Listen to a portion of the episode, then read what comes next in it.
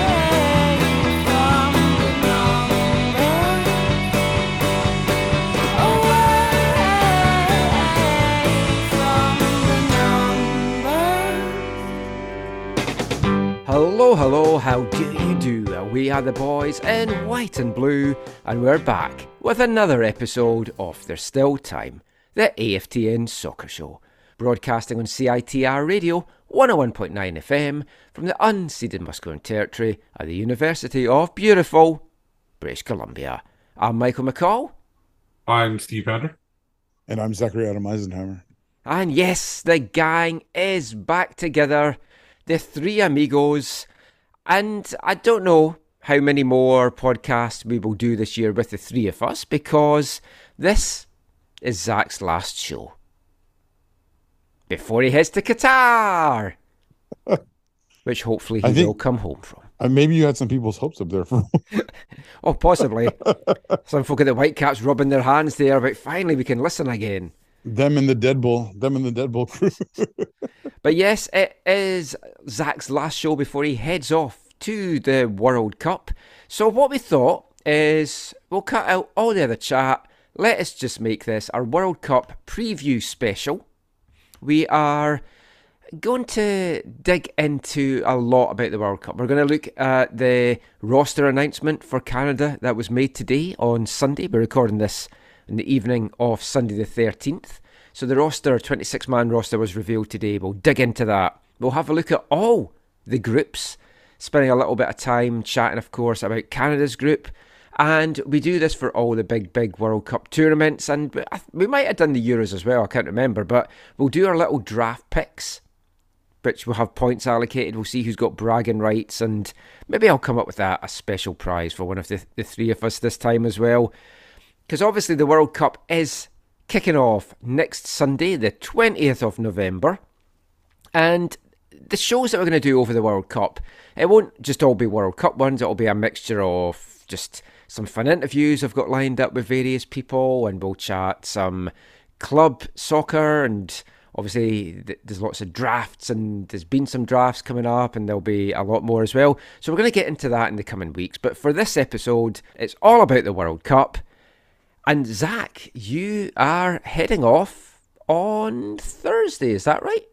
Yeah, you coming to the airport to say goodbye or? Nah i don't like goodbyes steve you can go if you want I hate goodbyes.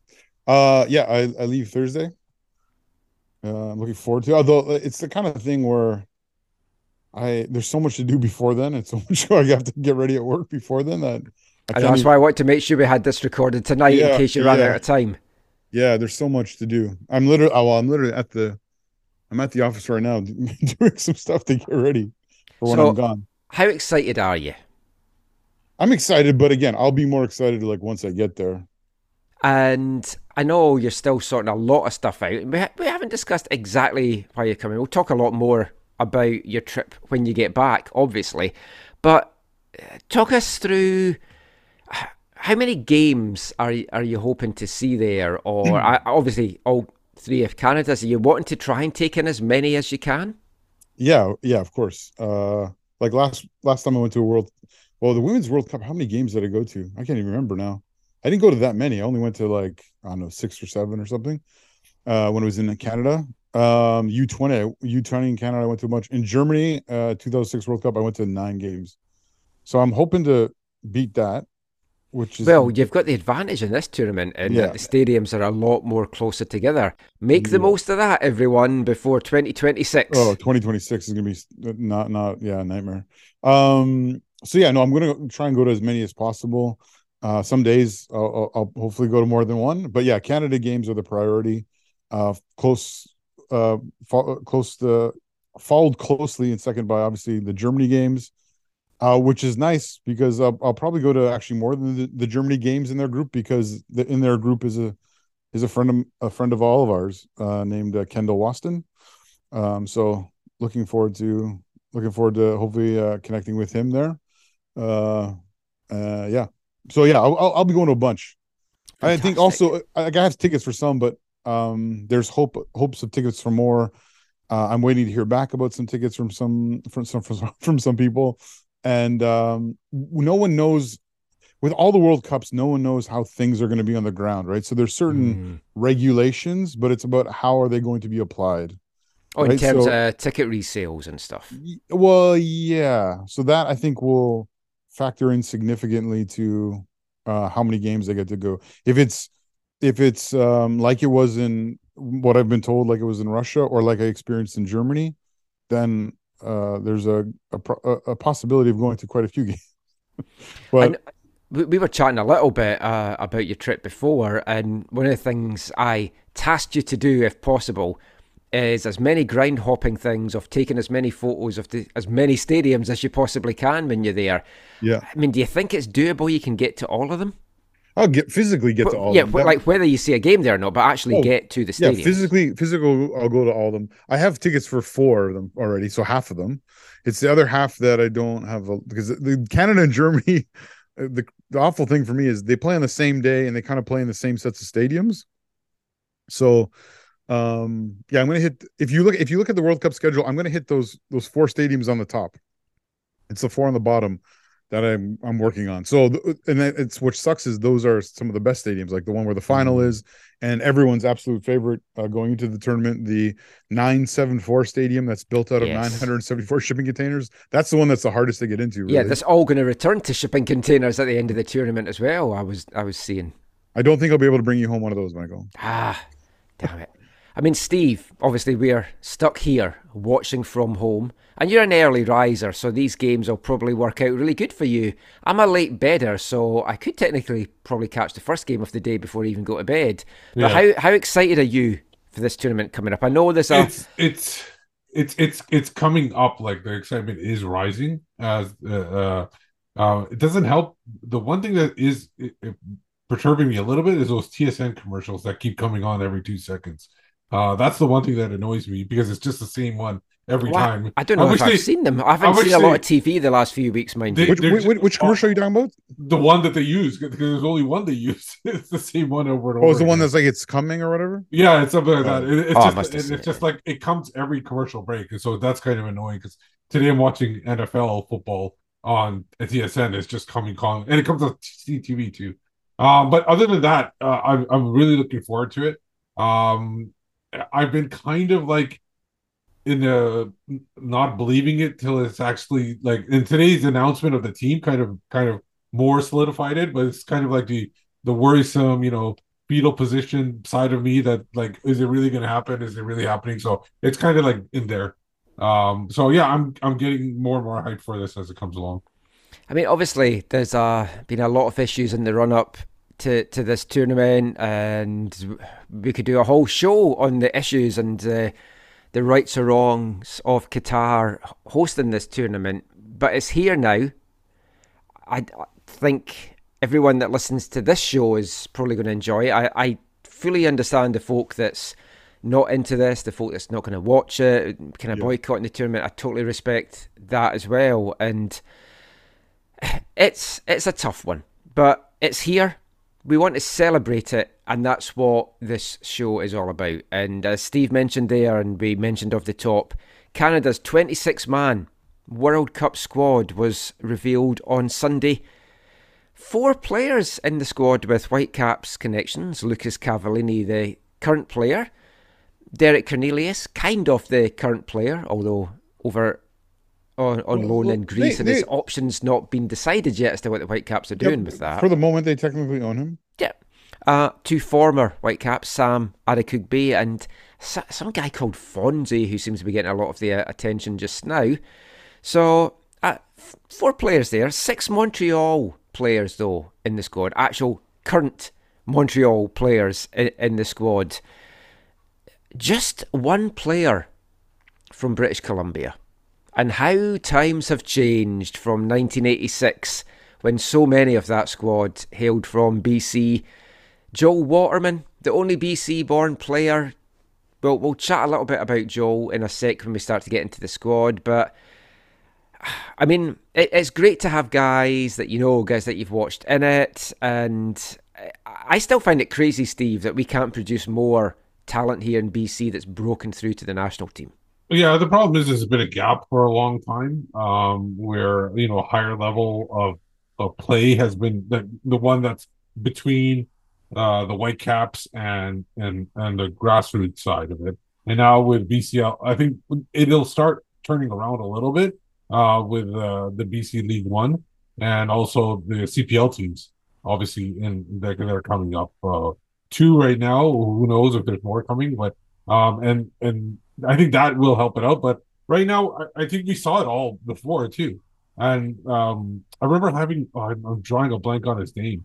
Um, the coach that Stuart Neely. Remember we had that Mm. conversation with Stuart Neely about BC players, and it, it he said it things need to change, and he was telling us exactly needs to change, and it hasn't changed since then because that was a while ago since we talked to him. Oh yeah, I've had so many chats with Colin Elmes over the years from TSS. That might be a discussion that we have during this tournament. Actually, uh, one of the interviews we do, because I was going to speak to Colin about TSS getting in the Canadian Championship and everything, so we could in- involve it in that. But Zach, we're heading into the tournament. We've had a warm up game. There's another warm up game coming, and very soon against Japan. But there's been a two-all draw with Bahrain obviously not the full squad, and there was a, a heavy MLS presence. It's mostly domestic players in that squad. But any concerns for you? Were there any alarm bells ringing from that, or can you not read too much into it? And it's more just an acclimatization kind of game. It- well, it's a little bit. It's you. You have to take these games with a grain of salt. I think the Japan game is going to be massive, um, but yeah, I mean it's not the full squad, right? I think this helped, uh, and we'll talk about it in a few minutes. This helped John Herdman with decisions he made, and I think some Hmm. people were just surprised by some of the decisions made based on the Bahrain game alone. Um, but uh no, I, I think there are things to be excited about from it, and there's things to be frustrated by it. Obviously, the exciting points are, you know, Kone uh, putting in a great performance, scoring a quality goal. Oh, fantastic! Um, Oso getting back on the field and and playing well. Um, so yeah, there there's definitely some upsides. I think um, you, I mean, you wanted them to to win the game to see the game out, and that's disappointing. But um, and you wanted some better performances, I think overall. But again, it was only part of the part of the squad, and it was a final a final opportunity for people to make their case, right? Yeah, very true. And let, let's get into the squad now. So what what we're going to do in part one, we're going to have a look at the goalkeepers, defenders, have a little bit of chat about them. Part two, we'll look at the the midfielders and the forwards and kind of come up with what formation we would like to see used in the tournament, which obviously can change depending on opposition, and maybe our, our ideal starting eleven as well. So let's kick things off three goalkeepers named, and obviously after Max Crepeau's horrific injury last weekend, we pretty much knew who those three keepers were going to be. So I don't think any surprises there. Milan Borjan, Red Star Belgrade, Dean St Clair, Minnesota United, James Pantemis, CF Montreal, and Pantemis and St Clair, two players obviously playing in MLS, and there's 18 players overall in the squad that's got MLS connections. Um, I, I don't think there's any real sur- surprises f- from those three. I mean, how do you both feel? We'll start with Steve. How do you feel, confidence wise, with those backups if something was to say happen to Milan, a sending off or an injury, do you feel confident with what St Clair and Pantemis could bring to the, the party? Skill wise, yes, I have no issues with them, but it's experience. Um, I don't, I don't recall the last time. I don't the last time they played uh, with the national team because even Max wasn't able to get into a lot of games at all. Um, because William Borjan was mostly, but um, at least Max had the experience of playing with the national team. I don't think James or or or Dayne St Clair have had that. Um, uh, uh, you guys can correct me if I'm wrong. Uh, but um, I but I skill wise, I have no issues with him. I I kind of put Pantemis ahead of St Clair right now, just slightly. Um, he had a great season. Yeah, great season. Uh, but overall, it's not much to choose from out of the two. Mm. I, I think I think we all we all agree on this. I think Max is a massive loss. I think yeah.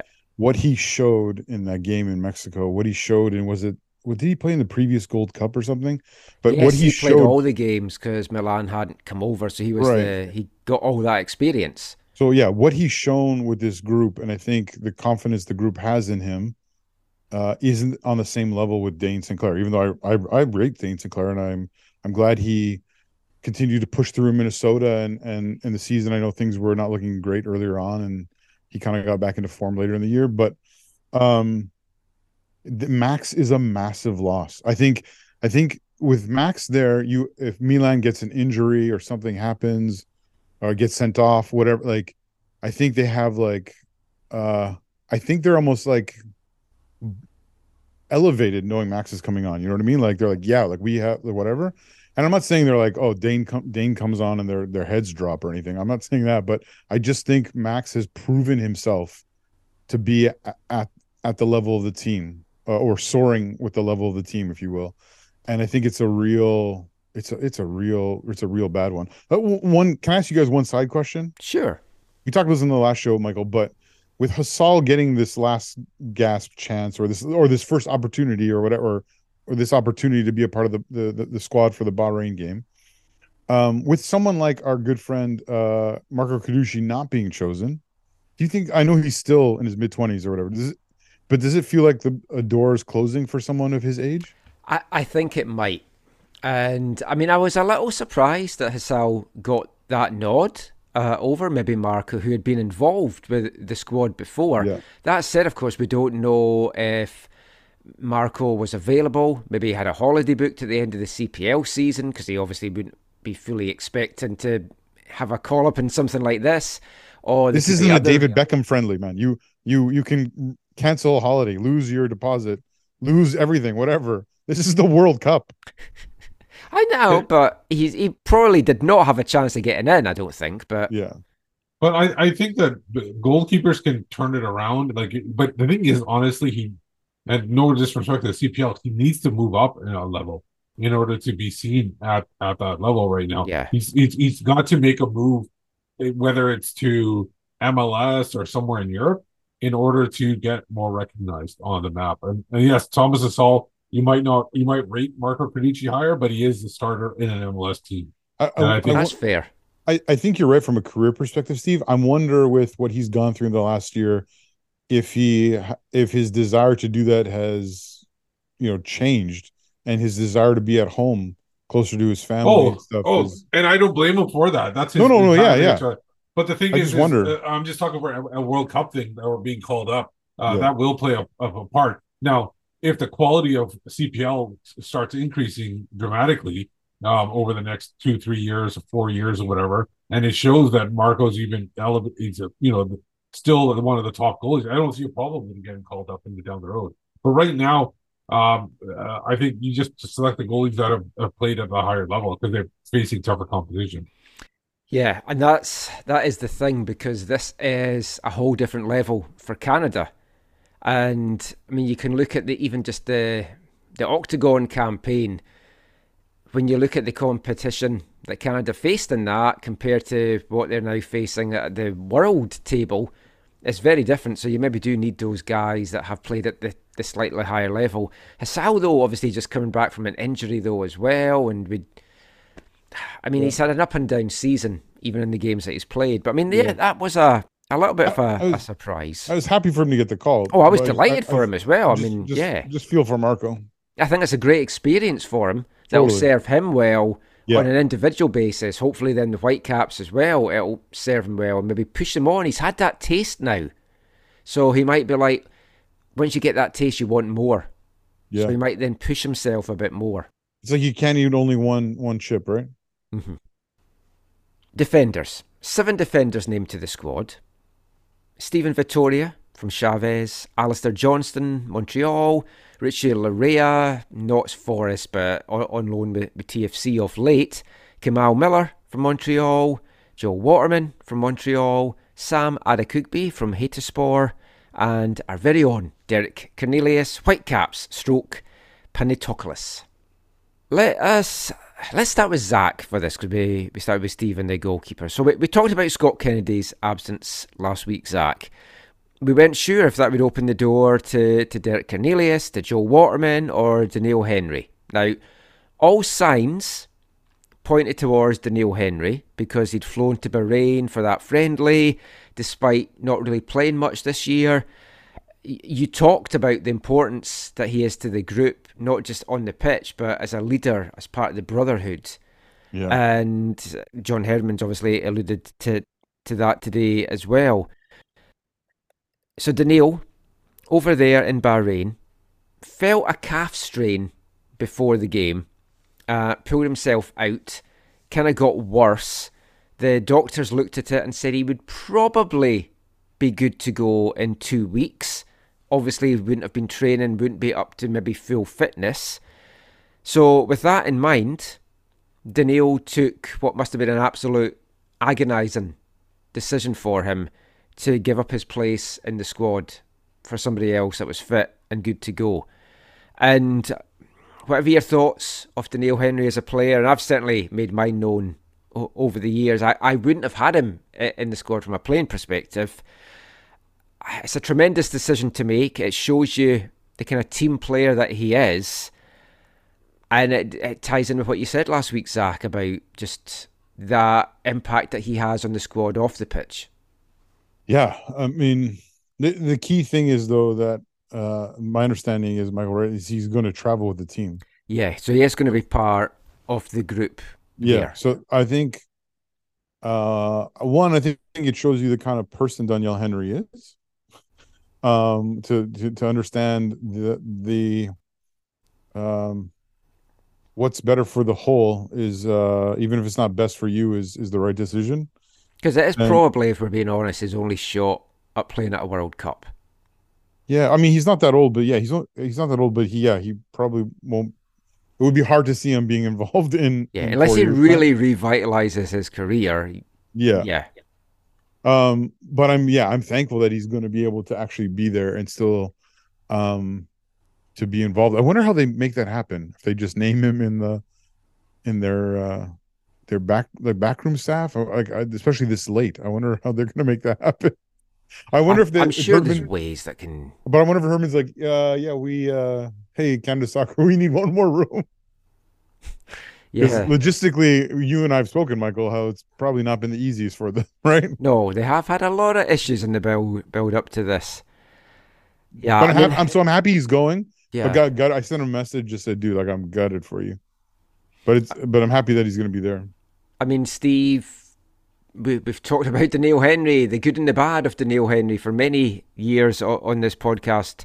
John Herdman said today in his media call after the announcement that it was maybe one of the toughest days of his coaching career to have to, to deal with that. And we we spoke on the show last week. Any player that misses out this late for any country because of an injury, you're just absolutely gutted and devastated for them.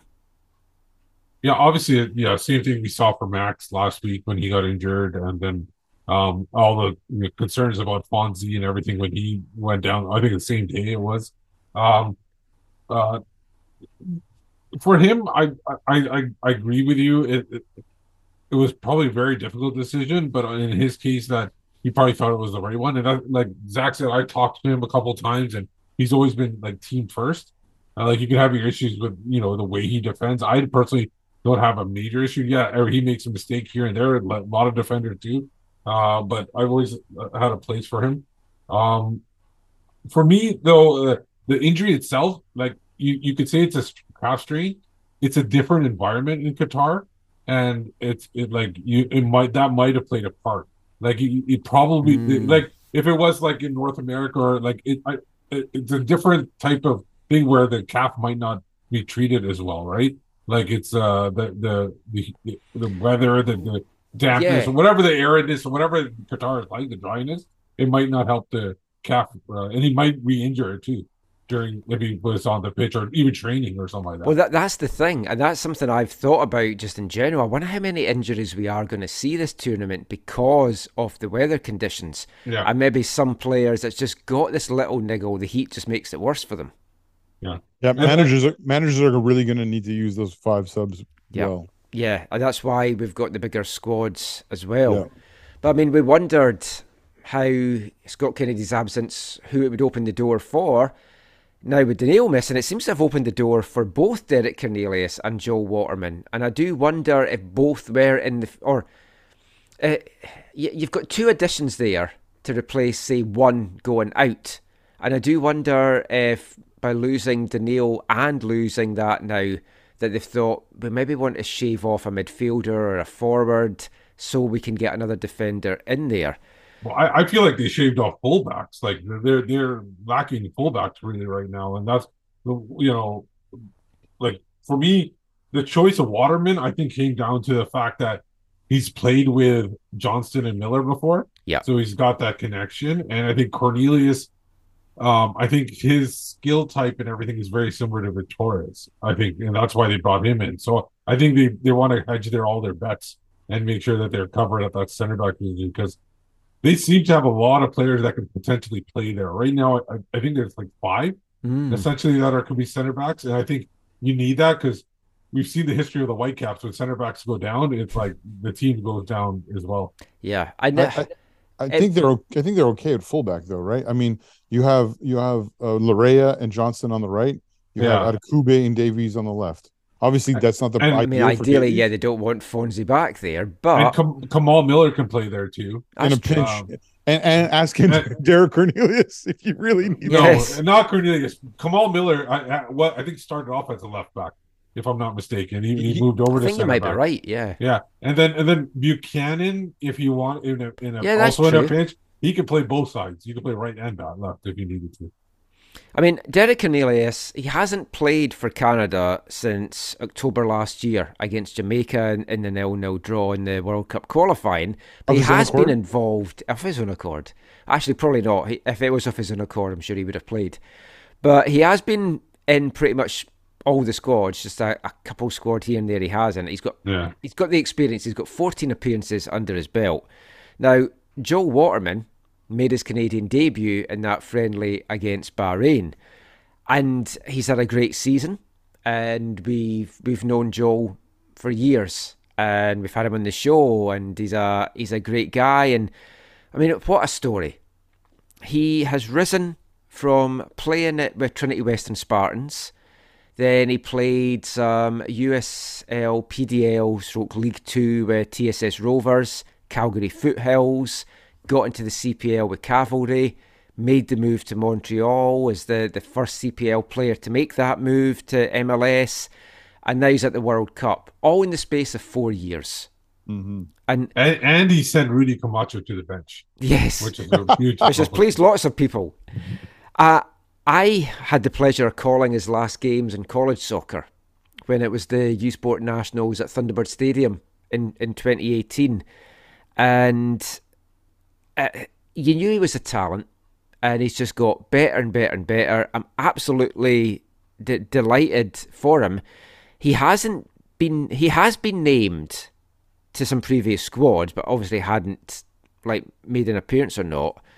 And two days now after making his debut, he's going to be off to the World Cup. It, I mean, it's a great story, Steve, and it's one of those stories that for players playing in the CPL or playing in college soccer, looking to get into CPL, it's something that can be held up with 2026 on the horizon. That in four years' time, that could be them.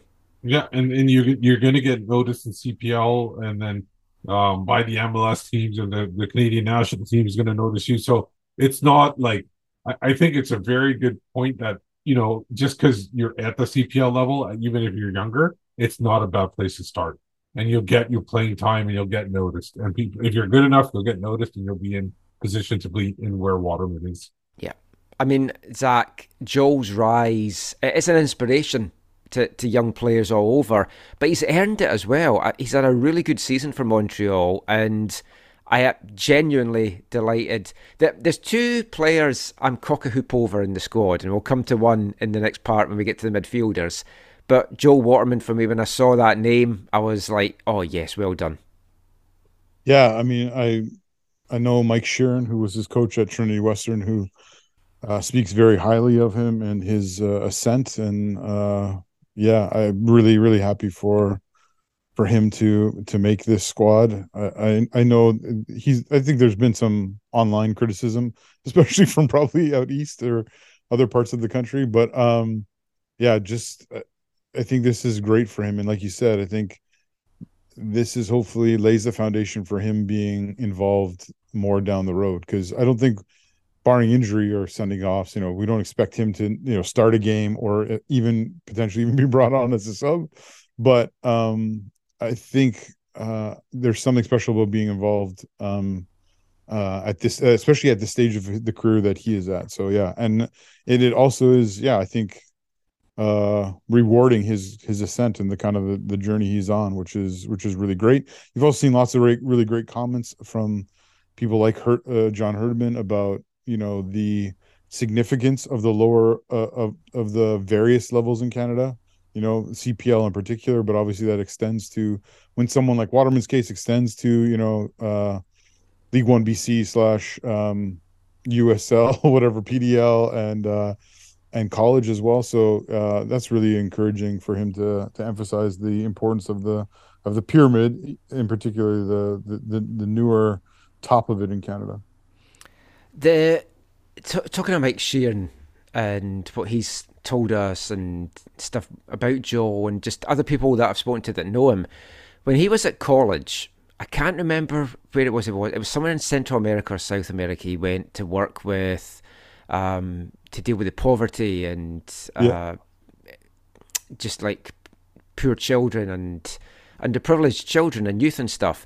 And that opened his eyes as to not just the player he wanted to be, but the man he wanted to be and to give back to the community. And his personal growth from that time has just been fantastic. And that's another reason that you've got to just be delighted for him.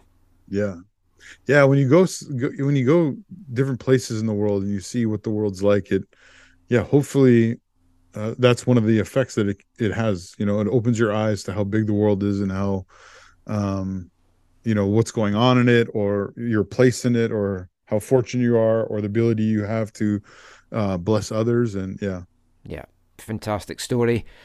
Last player want to talk about defence before we wrap this bit up is another fantastic rise, which is Alistair Johnston. In 2019, he's coming out of college. He'd been playing in League One Ontario over the summers with Vaughan Azzurri. He was drafted by Nashville, and there's been no looking back for him since. And he now has 29 caps, one goal as well. The Whitecaps could have got him in the draft because he went 11th overall to Nashville, whereas the Whitecaps had the fourth pick and they went with, with Ryan Raposo. But we have spoken about this before, Zach, that if he had come here, he probably wouldn't have developed the same way. I'm not sure he would have got the playing time he got with Nashville, and he wouldn't be the player that yesterday, and he might not be at the World Cup. Y- you said it michael. So that's at aftn Yeah, do that because that, that's not my Twitter handle. oh what is it? At aftn soccer? At aftn canada. It's one of those two. It is one of those two, yes. yeah AFTN. uh yeah um yeah i mean obviously i don't i don't disagree with you and we've talked about this at length in the past. Um just so happy for the guy right? Like he, oh he is- yeah, he is such a genuine like not, not down to earth like nice guy like when yeah. And meet him in BC connections. His dad from here, played with West Side over the years. right Is that Simon Fudge's men's team? Yes, yes, it Yeah, is. yeah. okay. Uh, Yeah, he, he- he's not the only like defender that's on the World Cup team that was passed over by the Whitecaps because you got in 2019 Kamal Miller picked 27. That's true. Yeah, they could have had him as Yeah, well, right. and of course they could have had some Adekugbe for longer than they did. Yeah.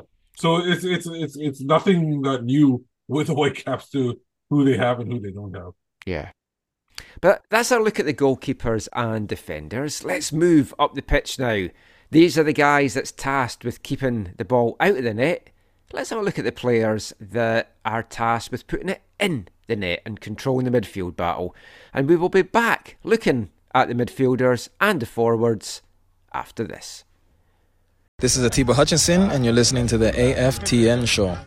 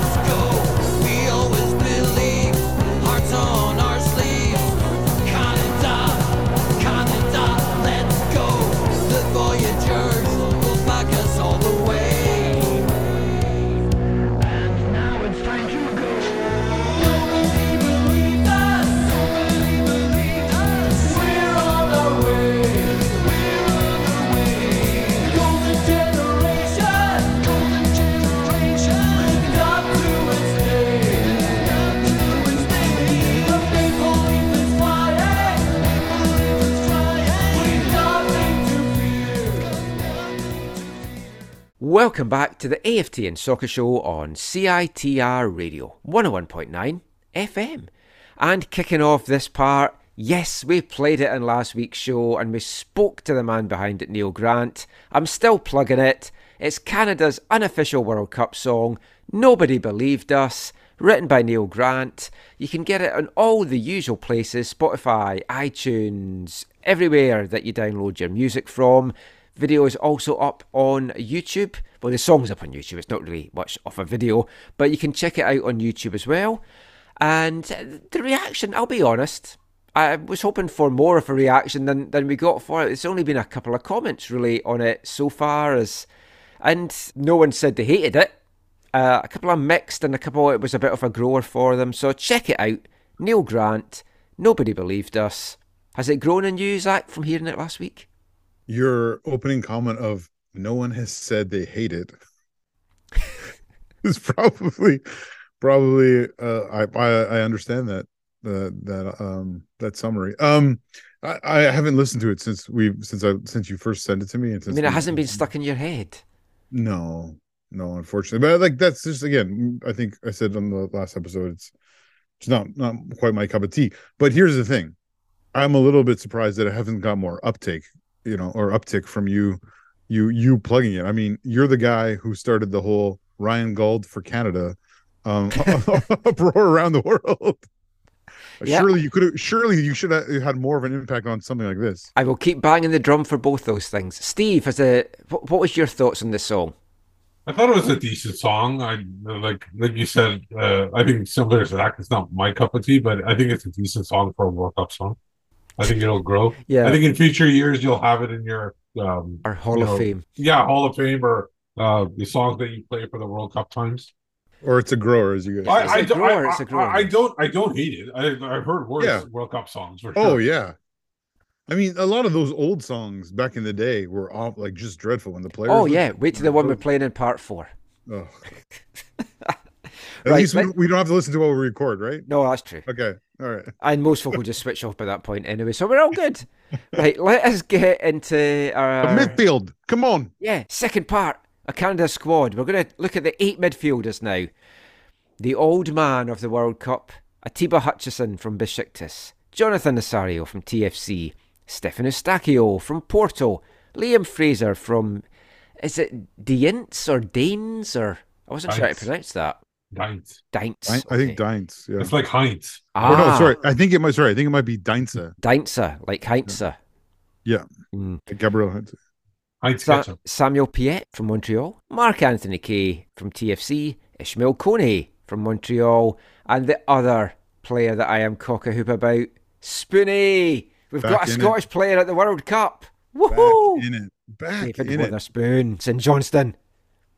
Well, four or five years ago, this was not the Scottish player I was expecting to be at the World Cup. Very, very true. I saw a couple of people, and I don't know if it was half in jest or not, saying, "Oh, I'm not. I wouldn't be surprised if we see Scott Arfield named in it tomorrow." I was like, "I'd be very surprised if we see Scott Arfield named in that." Okay. Do we want to start? The, the, do we want to talk about that right now? Um, no, no, no. Let's do post World Cup. Let's do this too positive. l- Let's look at who's in it. Yeah. Because Okay. I'm going to ask you at the end of all this about any omissions or whatever. But so let's look at who's in it. Atiba, first of all, he's 39. He's going to be the oldest player at the World Cup.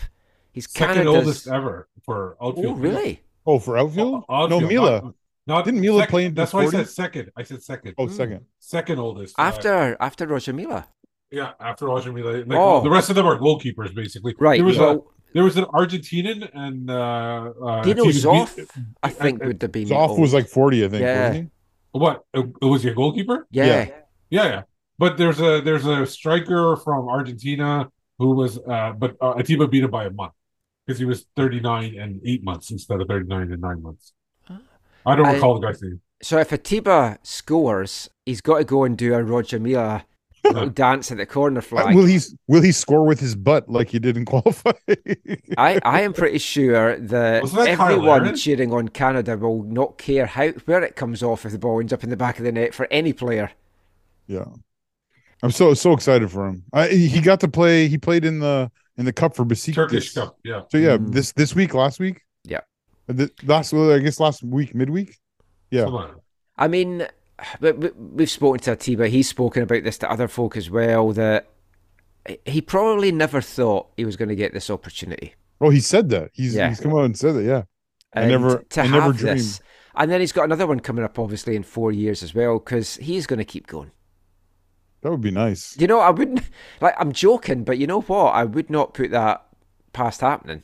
I don't think it can happen with the way the game and the players have progressed. But like, if this was like, if somehow you know the team of like four to eight years ago had made made Mm. been in a World Cup, like at this point Yeah. with that level, then I would have said yeah for sure. But Yeah. not with where not with not with with like a guys like Kone The- and with them trying to bring in players from around the world with Canadian connections. I can't see it. You could The just talent, the him. talent is rising.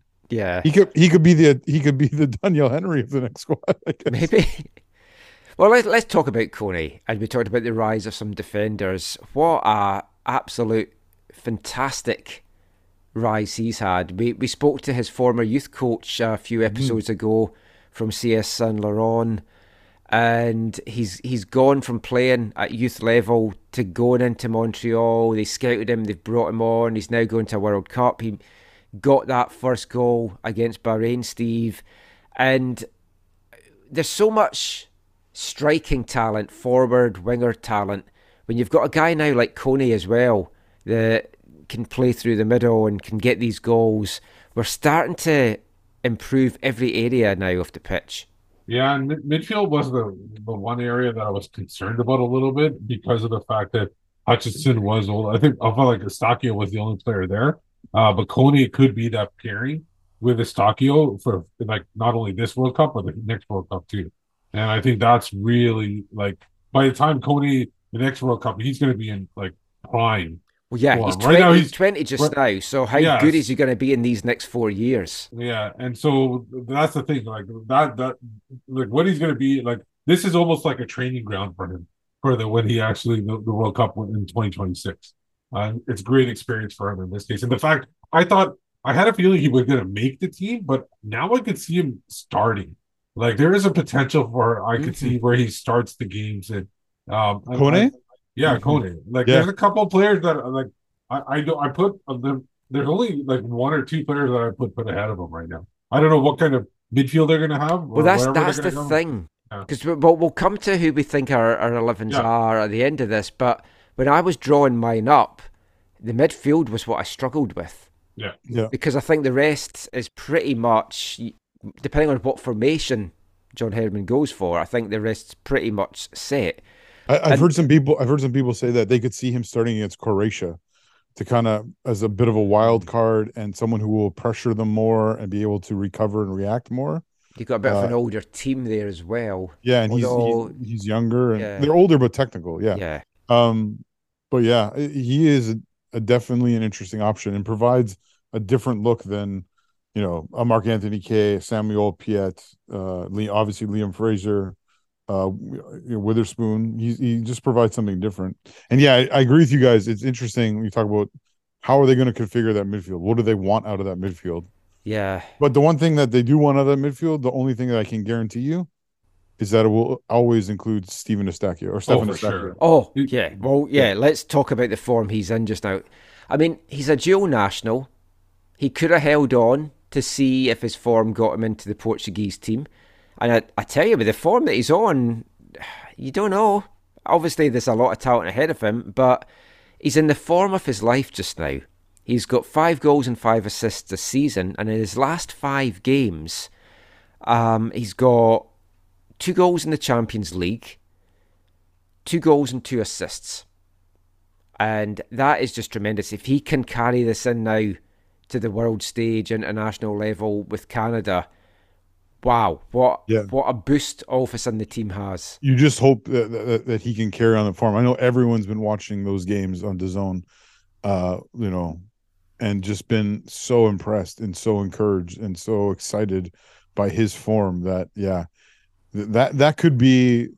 I mean, we talk about all the exciting attacking players and maybe the concerns over the defense and and whatever, but that could he could be the the source of what really um Canada's success at this tournament. He could be at the heart. He could literally be at the heart of it, right?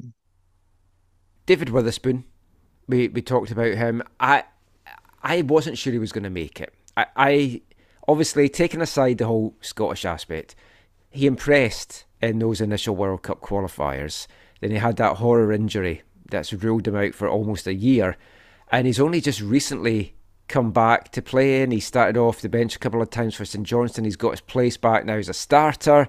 He's a leader on that team, and he's been so influential and key to St Johnstone's rise over the years. They've they've won a couple of cups. They've done stuff that they would never have thought they were going to do as a small provincial club. He's been a key part of that, and I don't know how much minutes, if any, that he might get this tournament. But having that experience and an older head in there as well, I think, is good for the locker room. Yeah. Did What- you? Oh, go ahead, Steve. I was gonna say one player that uh like like we were talking about players that are come out of nowhere. Um the player in the midfield for me is Liam Fraser. Like Mm. uh and like like two, three years ago, who would have ex- if- if, you know who, first of all, who would expect us to be in the World Cup, but who would have expected them to be in on on, on that main, you know, roster and everything like that.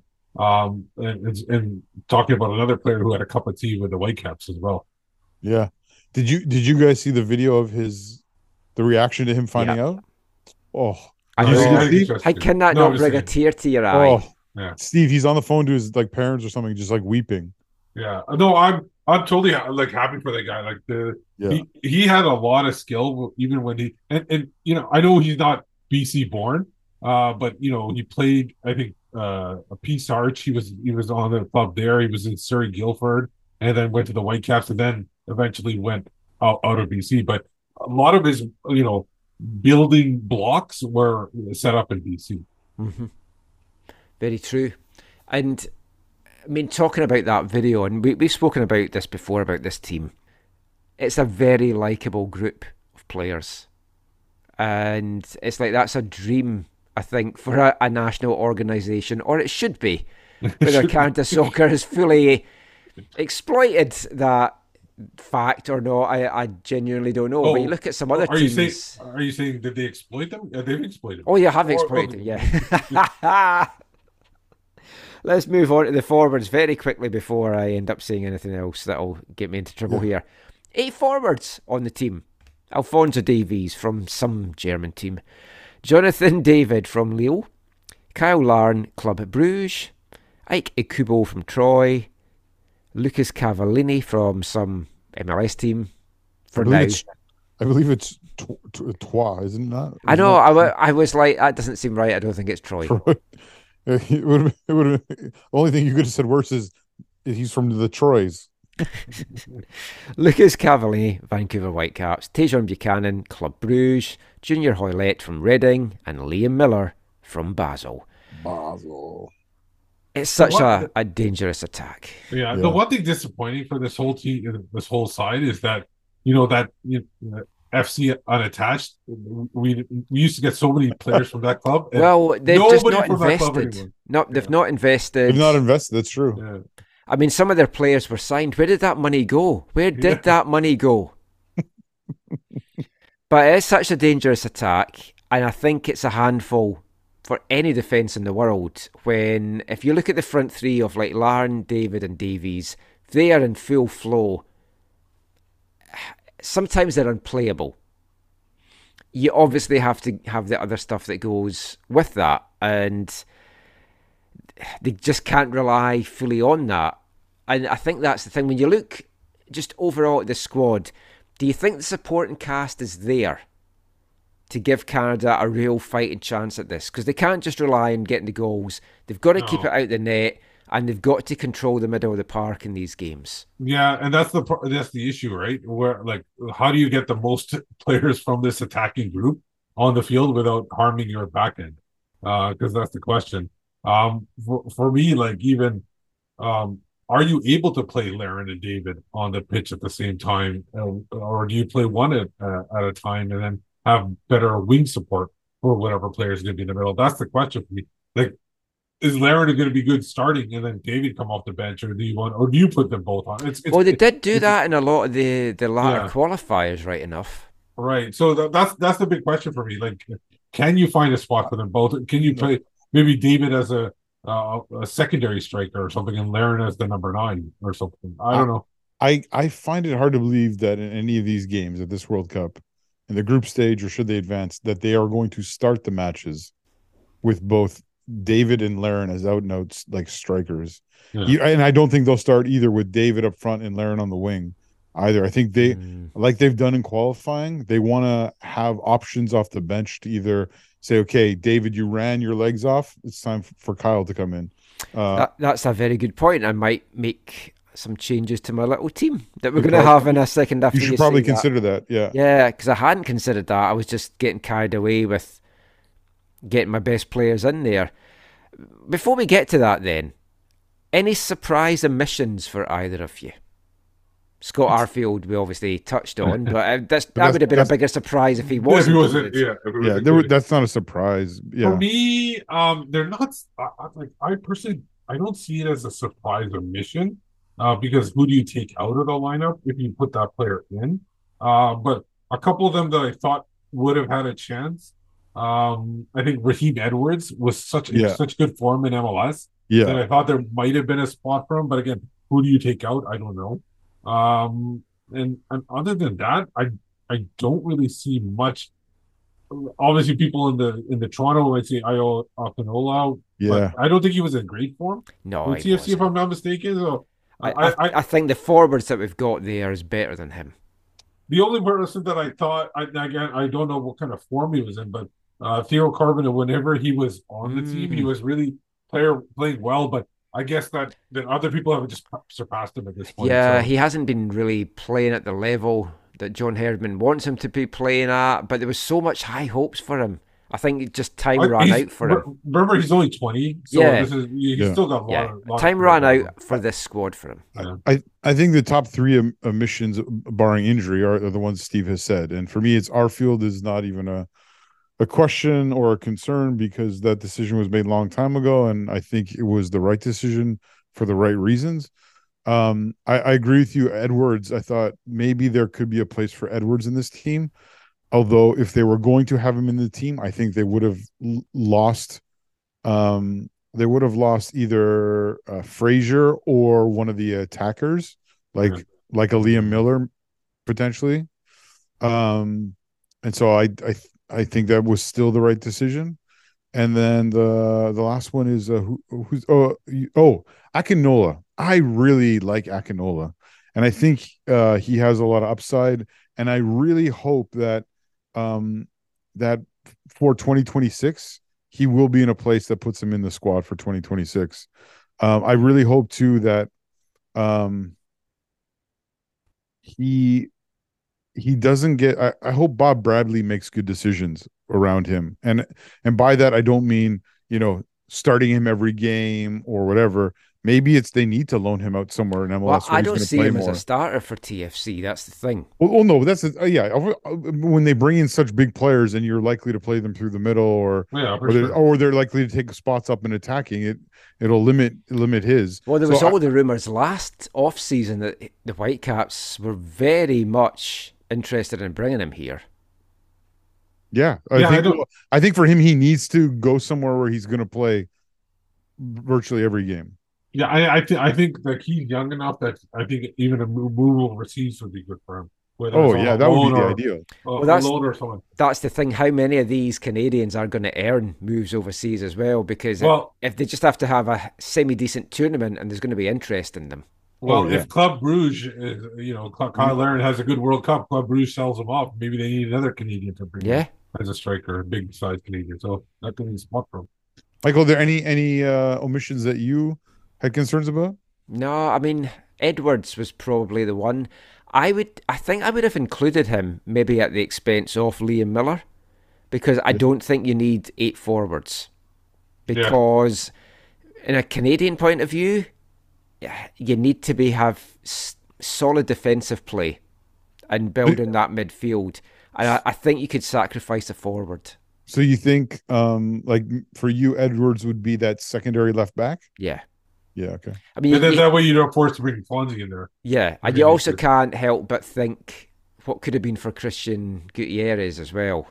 If he Oh, had yeah. the season that he wanted. But it's not a surprise omission, obviously, at this point. No, But if you'd But yeah, asked us he- this time last year, yeah, he that would so have been a surprise omission. Oh yeah, he for sure. yeah he he is someone again. Also, I hope by 2026 he's in a place where he's he can be involved. The thing I, want to say about this squad is uh, I just want to say because I've been hard on him and I and I still hold um critiques of of him, especially as a player. Um, but I think like just I want to congratulate Lucas Cavallini. Like he did, uh, uh, despite you know stepping on a guy's head or whatever. He he did he did he There- did enough. There's a phrase you don't use very well, despite stepping on a guy's head. No, but he he Zach Zach technically it's it's called curb stomping. oh yeah. Well, but no, he he did enough um attacking wise to be in enough form to earn his spot. Because I don't know, it was a year ago we were having this conversation and I was just like, yeah. I don't know if he makes the top seven We had we said he had to be have a good year. Yeah. And so like- so hats off to him yeah, for and I mean, obviously, I've been very critical of him this year as well. I, and the reason for that is is because he frustrates the hell out of me because you know he's such a good player, and you know he can do it at the top level, and I like aggressive players. I've no issue with that. Yeah. But it's the stupid stuff that he does that goes It's the- along with it. it is. It's the mental side of his game that needs that has room for growth. Lack of movement. Yeah. And when you've got players like that, that can be a liability. I totally different level, but was watching the U Sports Men's Soccer Championship today, and one of the Thompson Rivers players on a yellow card has a swipe out at UBC players who's going by him and brings him down and gets a straight. Well, not it should have been a straight red, but he gets a second yellow and sent off. Ultimately, it didn't cost his team, but that's the kind of thing as a coach. You're in a cup final, you've got a guy in a yellow card, and he just does the red mist comes over him, and he just does something stupid. And Also, that's what Cav has always got, just hanging there. Rivers FC won. Rivers FC beat Varsity FC, yes. We'll come to that at the end of the show Sorry. my final thoughts. but yeah. Spoiler. Um, right, let's get to our, our starting 11s. And I want to ask you both for formation because I went back and forth with so many different formations here 352, 433, 442, 442 diamond. And I know some things may change depending on the opposition. And I know John Herdman's liked this 352 a lot. I feel at this level, that's almost suicidal to go for that unless your three is basically a five and you're Mhm. not maybe attacking too much Yep. forward. But I, I went with four three three, but after our little chat, even just in this, I think I'm going to switch again to four four two. I mean, the the great thing about John Herdman and about this squad is they have shown tactical flexibility. Mhm. They have shown shown the willingness to. I mean, they, you can tell they've done the hard work of analyzing their opponent and of knowing their players. There are very few. I, I can you think of many times where you're like, oh yeah, this Canada team in this qualifying, that's a square peg in a round hole. No, they're very, very much. They know what they have. They know who they're playing, and they execute very well. I, I loved it in the early rounds how they said we need to hammer these teams. We need to play like a yeah. What was it was sort of like a a, a three um a three three four. You know, and they were just like yeah, we have these fullbacks or these wingbacks, but they're essentially attackers, right? Like you had Yeah. Fonzie playing like a left side, but he was like you know a left winger the whole game. And you know Um, the opponents in those games aren't huge goal threats, and they're No. not going to be launching too many No, forays forward I think it- well. in one of those games, I think they essentially played with two guys at the back and like didn't worry about it, right? So, but then when it came to other games, yeah, you saw you saw f- a lot of four three three. You saw a bunch of three five two where they they were flexible, Michael. They were able Mhm. to play more defensively. They were able to get the most of it going forward out of those wing backs, and that's where I think, um, it, and they have played also four four four two, which kind of has morphed into the, sometimes a, a four two four almost for them um, because of the attacking nature of their players and the situations they found themselves in. But um, it, so it's exciting and and it is a little bit hard. It is a little bit like, uh, what are what are they going to do now? If you're talking, what I think the formation will be out of the gate against Belgium. I think that's maybe a little bit different than like what I think is the Mm. best. You know, if I'm sitting down to play FIFA and I'm going to use Canada, what am I going to do? You know what I mean? So how how do you want me to sh- how do you want do you want to shape this at all or no? Ah, let's.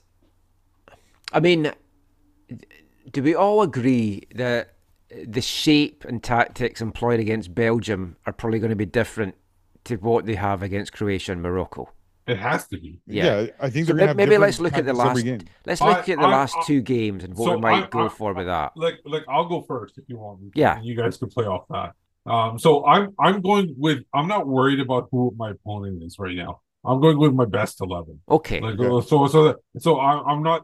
This would uh, alter if it was tactics, but I have a I have a lineup that can go, um, uh, three at the back and also be four at the back, and so I'll explain it. So, uh, so I'll go with my three at the back first: Johnston, Vitória, Miller, obviously, and then you have your your wing backs as Buchanan and Adekugbe. Now, if you want to switch it to four at the back, Johnston moves to right back. Miller and Vitória are center back, and Akumi is your left back. And then, um, so those then Buchanan moves up. Now, my two in the middle, in my midfield, are Atiba and Eustáquio to start off with. And my forwards are Alphonso, David, and Junior. And if you do go four at the back, like I said, Buchanan moves up, and Hoilett could slide into the behind David, or you could have Fonzie move into the middle, and Hoilett goes to the left side. So that's my like where you could be fluid, and you could this this would allow you to do three at the back and four at the back if you wanted to. Interesting. Yeah, mine is very mine is very similar to that, Steve. Um, I, I I think that they are going to, um, I think they are out of the gate going to go something like that where you're going to see Miller is the left left. Uh, whether you call they call it a back, I'll call it a three four three. Let's I'll I'll call it that. And I think you're going to see Miller as that left center back. You're going to see Vitória as the uh, the center of the back th- back three, and you're going to see Johnston on the right.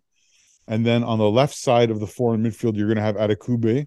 And on the right side, I think you all the same as what you said too. You're going to have Tajon Buchanan.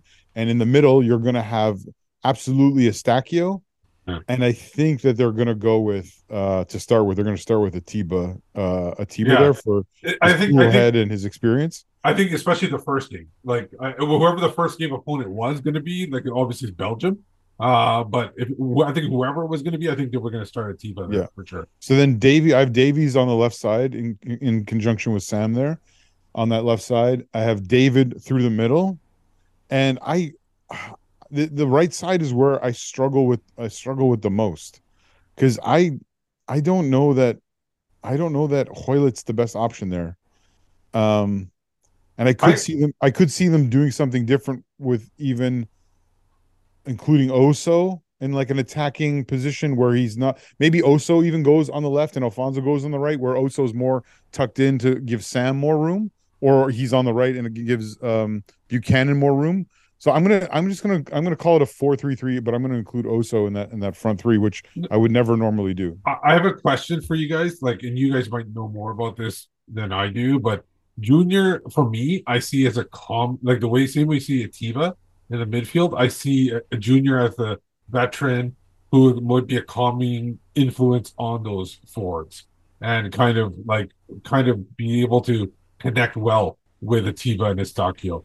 Where I- also I see more of a like a I, I- kind of see him as a wild card. I, I I- like there's sometimes I see him as like is he a midfielder or is he an attacker? Like uh, that's where I'm off with him a little bit. For for me with it with Hoilett, the thing is, Steve, I don't uh, the way this team has progressed, I don't see him as in the top four attackers. Oh, okay.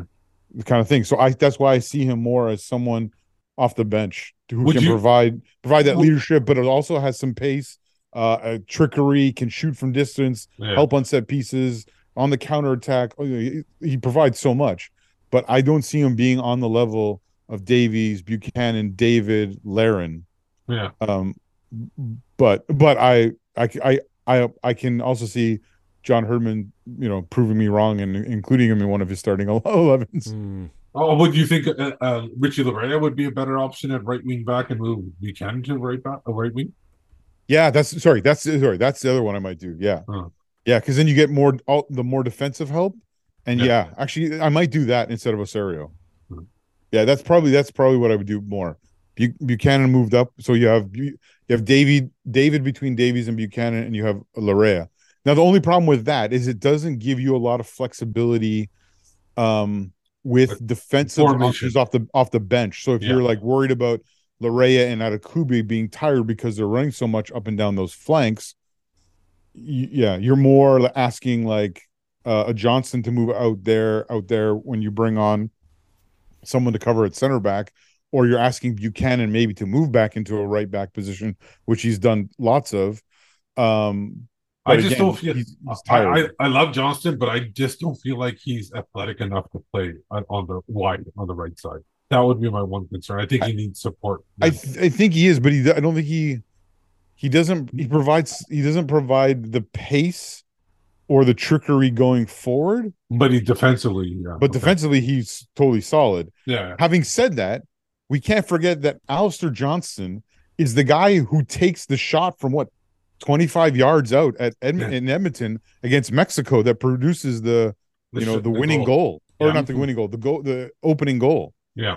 Um so um he can he can provide stuff going forward too, I guess. But Yeah. yeah. I I've changed mine now. I had four three three going into it. I'm kind of thinking still four three three stroke four five one, just moving forward a bit defensive. I've got my back four of Johnston at right back, Vitória Miller as the two centre backs, and Sam Adekugbe as the left back. My three midfielders initially were Atiba, Eustáquio, and Osorio. And I initially had up front Fonzie, David, and Larin. But now I'm thinking play Fonzie on that left side. And if you've got, say, a five man midfield or you drop him back, he's got some cover from Adekugbe, and the two of them could maybe do that switchy thing that we've seen here in the Whitecaps in the past, and then stick Buchanan in there as well. hmm But What can, can I ask you a question from your initial one? mhm. Uh, how, what did your three in the midfield look like? Was it like Osorio on top, in front of Atiba and Eustáquio, or was it flat? Or I kind of had it flat with the Yeah. Out on the left, but it makes more sense, obviously, to probably have him just in front of Atiba and Eustáquio. yeah, yeah, okay. I just worry with that that we get ripped apart Yeah. by the more dangerous teams, Belgium and Croatia. And Morocco is still a little bit of a, an unknown quantity, really. Yeah. I mean, we'll come Yeah. to that when we look at the groups in the next The, part. the, but the the thing I like about the the three four three I talked about is basically they'll transition into being a four two three Yeah. or a or a Or or sorry, a five five if you need sorry to. five two three or a five four one or whatever they and want. And I think we'll need that. I think we will Yeah. need to get those numbers back more often than not. It's going to be. I, I've also got this little thing in the back of my mind that we could see Fonzie at left back. wow, I don't see that happening. I don't see that happening either. Hmm. But here's the here's the thing. I I I I more so than before, and I know the showings against Uruguay and Bahrain maybe doesn't count as much, have not been great. But I still think that Canada's best tactic in these all these group games, even against Morocco, because Morocco has been very sound defensively. Mhm. i- the the one thing that they have to use their advantage, the one way that they can get results in all three of the games is using their pace well. Yeah. And so I think you need to give push Fonzie further forward and utilize a Sam Adekugbe who is not slow at all, uh, but and also really good defensively um, to your advantage. And so I I would I let me put it I would be surprised by that Hmm. because I also think But Michael. then so with the opposition. That's the thing. True, that's true, that's true. But And would maybe thing. give you the chance to get Larin and David on the pitch, but you have made you've both made very good arguments as to why that wouldn't be a good idea. Yeah. Yeah, I I really I would be I would be shocked if in the opening game you see Yeah, Larin opening game, David. no, but But no, even in the second uh yeah, in the second game too. I I could see like I could see like hey, it's hey like we we're going to the third game, we have a chance, but we have to win and we have to win by so many goals. Sure, then maybe. But before that, I would be surprised. Hmm. It's exciting. This is exciting it time. is. Well, that's our look at Canada and the 26 man Canadian squad that is going to be doing the country proud over in Qatar. Let us know your thoughts on the team as well. Is there any surprise omissions there? Who would be your ideal starting 11 for this? What formation would you like to see John Herdman going for? Let us know all of that on the usual places AFTN Canada on Twitter, AFTN Canada at hotmail.com by email. We're going to turn our attention now to the other runners and riders, and we're going to kick off our previews of delving into groups A to H. And we'll be back with that after this. Hi, I'm Derek Cornelius, and you're listening to the AFTN Soccer Show. When I think of all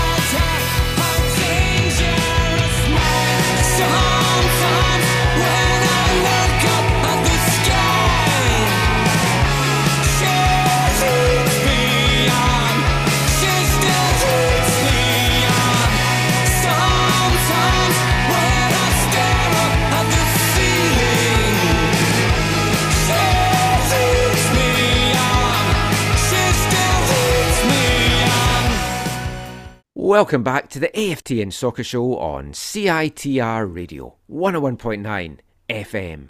And kicking off this part, it's our Artist of the Month here at AFTN for the month of November.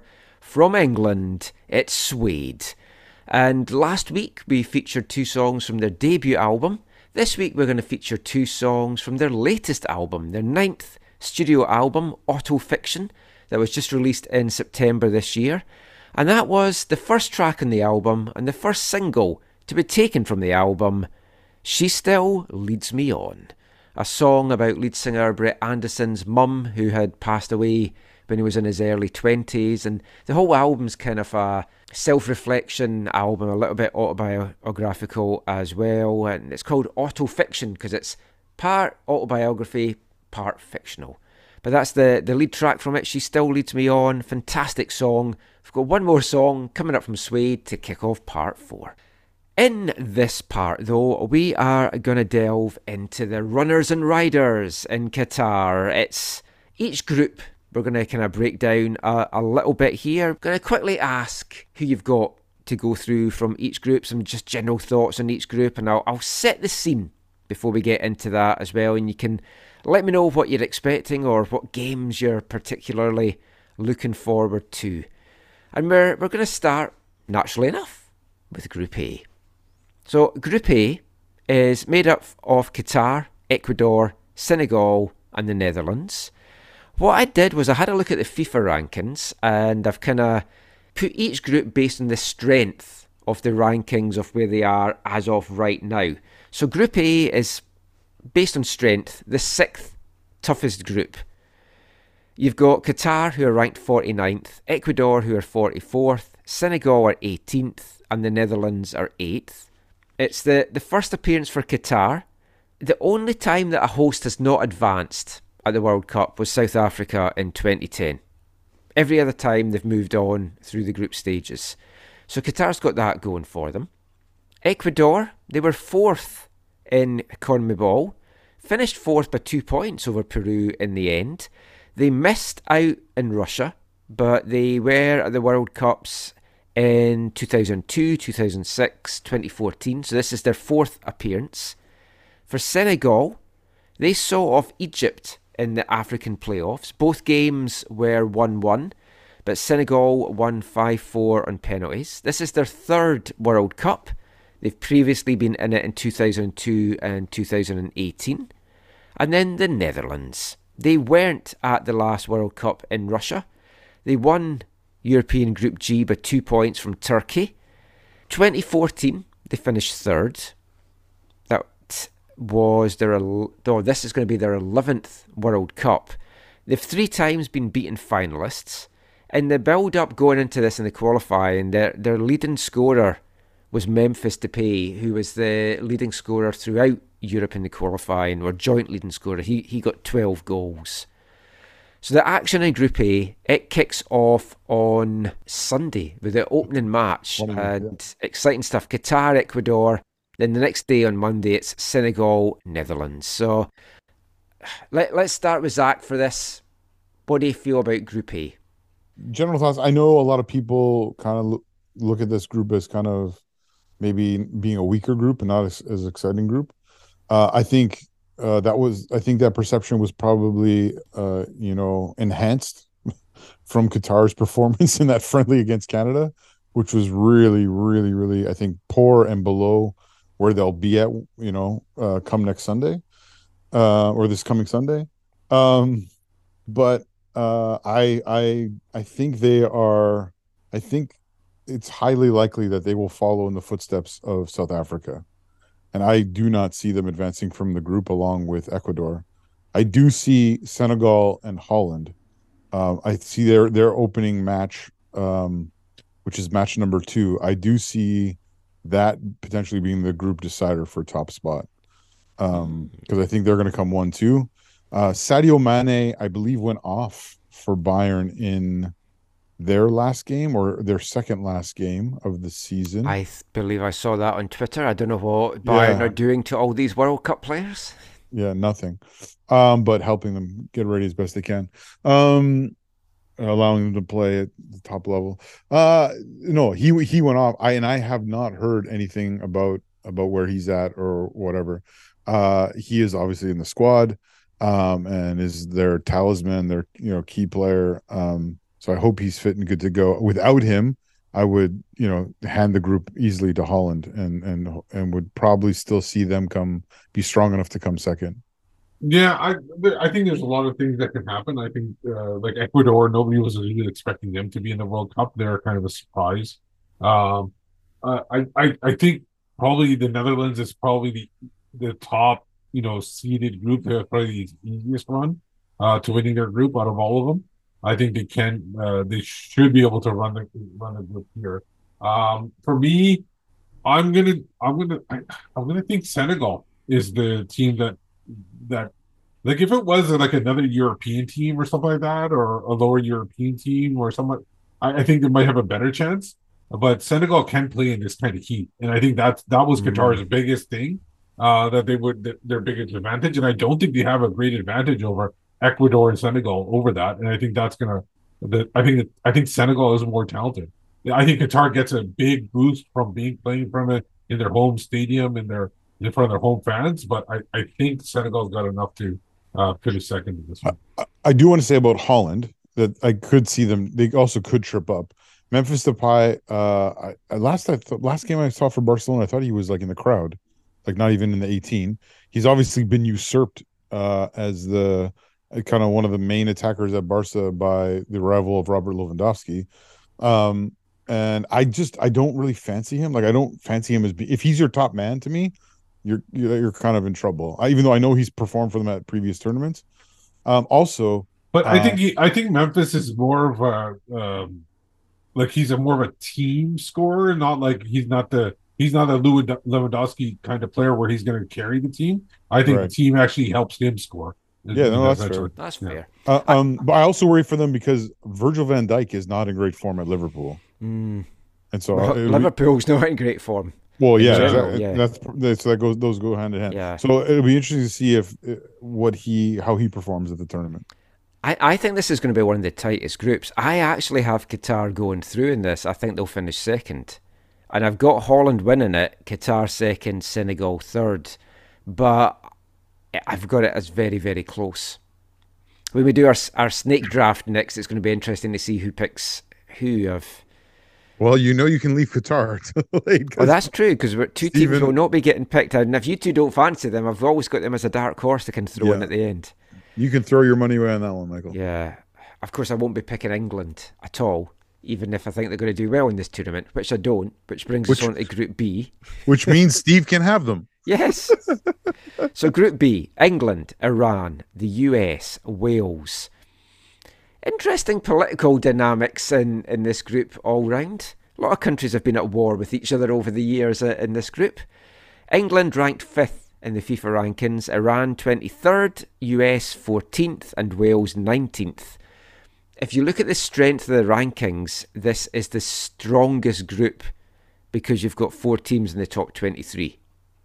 And I don't know how much you bother with the FIFA rankings because a lot of it is nonsense. But England got here. They won Group I over in Europe by six points. They were undefeated. They only dropped four points along the way. Only gave up three goals. This is their 16th World Cup. They've been at the last seven, and Harry Kane was in outstanding form with 12 goals, tying Memphis Depay as the leading scorer in Europe. Wales were second in UEFA Group E on 15 points, five behind Belgium, one ahead of the Czechs. They beat Austria 2 1 in the playoff semis, and then boo, 1 0 win over Ukraine. Gareth Bale got all three goals for them in those playoffs. Obviously, in a rich vein of form, as we saw when he was playing for LAFC last weekend. This is Wales' first World Cup since 1958. It's their second overall. US were third in CONCACAF on 25 points, tied with Costa Rica. They had three losses, but they had six more goals in Costa Rica. That's what took them through. It's their 11th World Cup. They didn't qualify last time out, but they had been in the previous seven before that. And Iran, they were first in the Asian Group A, 25 points, two ahead of South Korea, just one loss, just four goals given up. And this is their sixth World Cup. They've been in four of the last five, missing 2010, when they were led by Afshin Ghotbi for the second half of the campaign, the new Vancouver FC head coach. Yeah. So let's start with Steve for Group B. What do you think? Yeah, I think England has an easy run here as well. I don't. Yeah. Uh, I, I, and second place is really up for grabs here, and I think that's going to be the biggest thing. Obviously, the USA versus Iran, and they're you know, um, uh, kerfuffles over the years probably probably an interesting game to watch. I can't remember Um, what the year was when Iran had that 1 0 win over them. I was watching it in Scotland, so it's 2006 or before. Was it a World Cup? I think it was a Yeah. World Cup, right? Yeah. I, I think. Wait, wait, I- so what, are you, what were you talking about, Michael? That 1 0 win that Iran had over the US. That was France '98. Ah, God, Yeah, it's going yeah. way back. So, so I, I, I, but the U.S. is very weird because Mm, when you hear the Americans talking about it, they're like talking about it. They're definitely gonna, you know, make it in advance of the World Cup and making multiple rounds. But when you look at the squad, I'm not 100 percent sure. I don't And think it- it's a it- good squad at all. I don't think so either. Like, and, and I think even like they could finish ultimately fourth in this group if mm-hmm. if, if they don't if they have their form over the qualifying that they had because they weren't good in qualifying at all. Like they were they were dropping points to teams that they should not drop to, and this is this is these are better teams than Wales and Iran. That Iran US game was 2 1 for Iran. I, I saw a TSN feature where they had a bunch of the Iranian players in the stadium where they're going to play the States and Qatar, reflecting on it and reflecting on their role in the 98 game. And yeah, it's it's a it's a massive game. Uh, and this is, uh, I, like you said, a really interesting group where you have these teams that have such rich, uh, you know, geopolitical um, connections to each other or issues with each other or whatever, wars. It's just I mean, it's all, even- ulti- uh, ultimately if Scotland was here instead of Wales, then it would have been like you know Even all crazier. hell would Oh, break loose. yeah. But I mean, Um, Eng- England, Wales, Wales will rise to the occasion for that. And we Yeah. saw in the Euros when they played each other, it wasn't Yeah. an easy game. No, I, I, I uh, so the, for me, this is different. Group A, my head and my heart were like aligned, like no problem. I, I think what what is going to happen is what I kind of would want to happen. Although I might want Senegal to beat Holland actually, but close enough. With this group, it's hard because, like you, Michael, uh, and prob uh, I uh, I would be happy to see England crash out, and like all of us, I would be happy to see the United US States crash, crash out. out. So my heart would say Iran tops the group and Wales comes comes second. Uh, I think a lot But of women would a lot of women refer prefer Iran to crash out as well. Yes. So I, I I think I think the Wa- Wales is the you know the universal pick out of everybody. Yeah, I, I yeah, you're you're probably you're right. But uh, this England, uh, if we talk for just a moment, I, this English squad selection, I think is Ooh, I very don't think very it's, poor. yeah, I don't think it's I- a great squad I, either. I saw the meme of them getting off the plane, and the meme said, "Don't stop the engine. We're getting back on really soon, or something." You know, like we won't be here long. The thing Um, is, though, if you look, if they top the group and you look at what their path is, it's not a tough path for them either. That is So true. they could really hang in there. The other Yeah. thing is the, the U.S. squad. I think is also you guys said is very poor, and I'm. I know Ricardo Pepi's move to the Bundesliga was did not go well, but my understanding is he as he's been loaned out to Holland uh, to to play in, in the Eredivisie in Holland this year is he is gaining back his form. A little bit surprised he wasn't selected because he has done so well for them in the past. But even bigger for me is um Jordan uh, I'm going to butcher his last name, uh, Siebatcheu, aka he's known by his mother's maiden name, or uh, Pefok. Do you remember Pefok in the in the in the qualifying against Canada? yeah, yeah. He used to play for Young Boys. He's now at Union Berlin, and he has played really, really well for Union Berlin. And maybe he's injured, and I'm not thinking about it.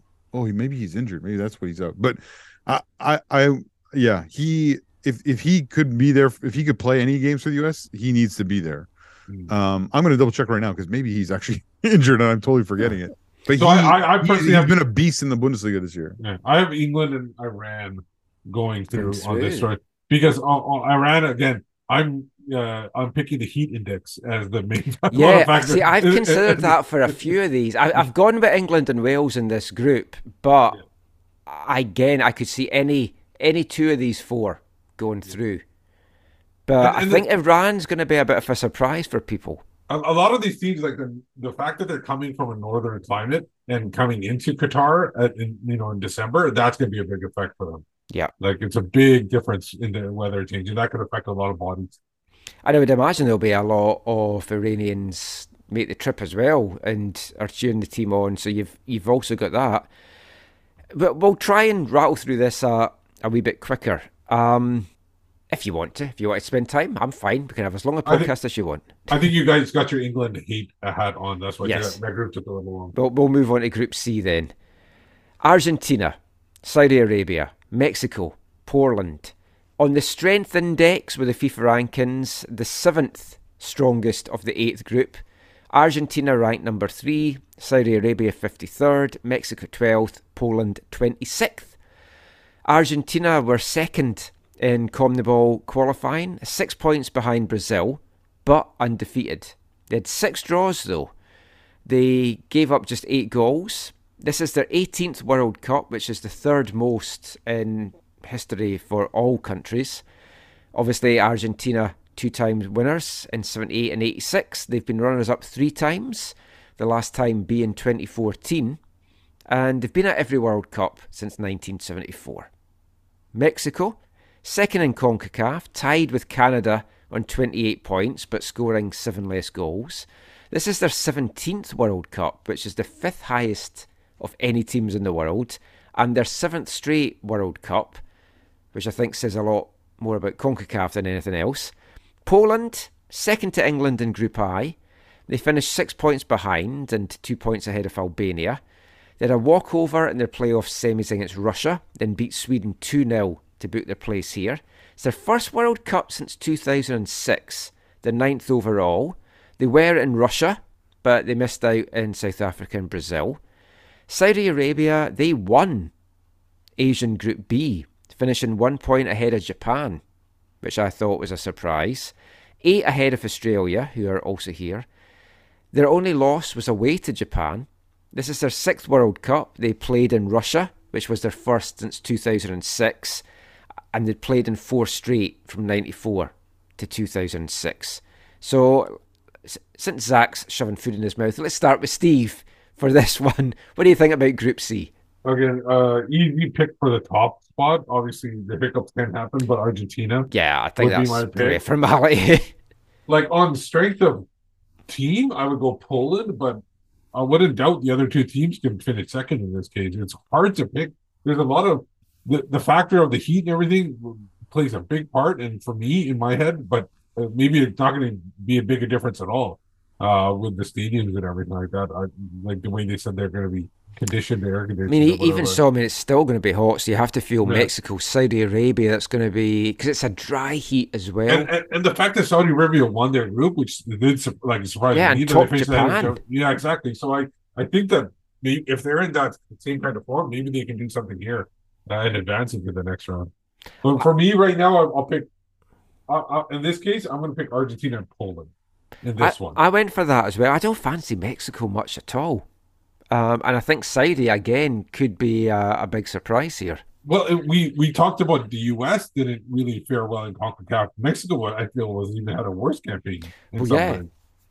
Yeah, they came second, right? Yeah, Um, but they I- just didn't look good in coming second. They had so many late, late goals and last minute goals to get them there. despite their good qualifying, uh, I think uh, on the surface for me this looks kind of simple for first and last. I think Argentina should be able to do enough to come first, and I, I, I, I still am going to pick Saudi Arabia last, even though I think they are in a better place than they have been in the past. Um, Poland, obviously, my heart wants Poland to go through, um, and Mexico not to go through. Um, but both Poland and Mexico at World Cups have played quite opposite roles. Yes. Where Mexico has, has played out of their out of their skin, like played just above themselves, uh, played at uh, a level beyond themselves. So you can't, I guess, you sort of can't sleep on Mexico, even though they weren't great in qualifying. Uh, and you also, I think, Poland might get overrated by some people. So if people are listening to this and they're they're betting on all these things, um, I think history would say Mexico is a a fairly respectable kind of dark horse, whereas Poland. Mexico can get through the group, but then they can't do much more. Well, but even that, I think in this group they could get through this group by making an upset. Whereas I think you could lose your shirt by you know betting on Poland, even though I my heart says Poland Argentina. Yeah. Group D, France, Australia, Denmark, Tunisia. Fourth strongest based on the FIFA rankings. France are fourth overall. Australia 39th, Denmark 10th, Tunisia 30th.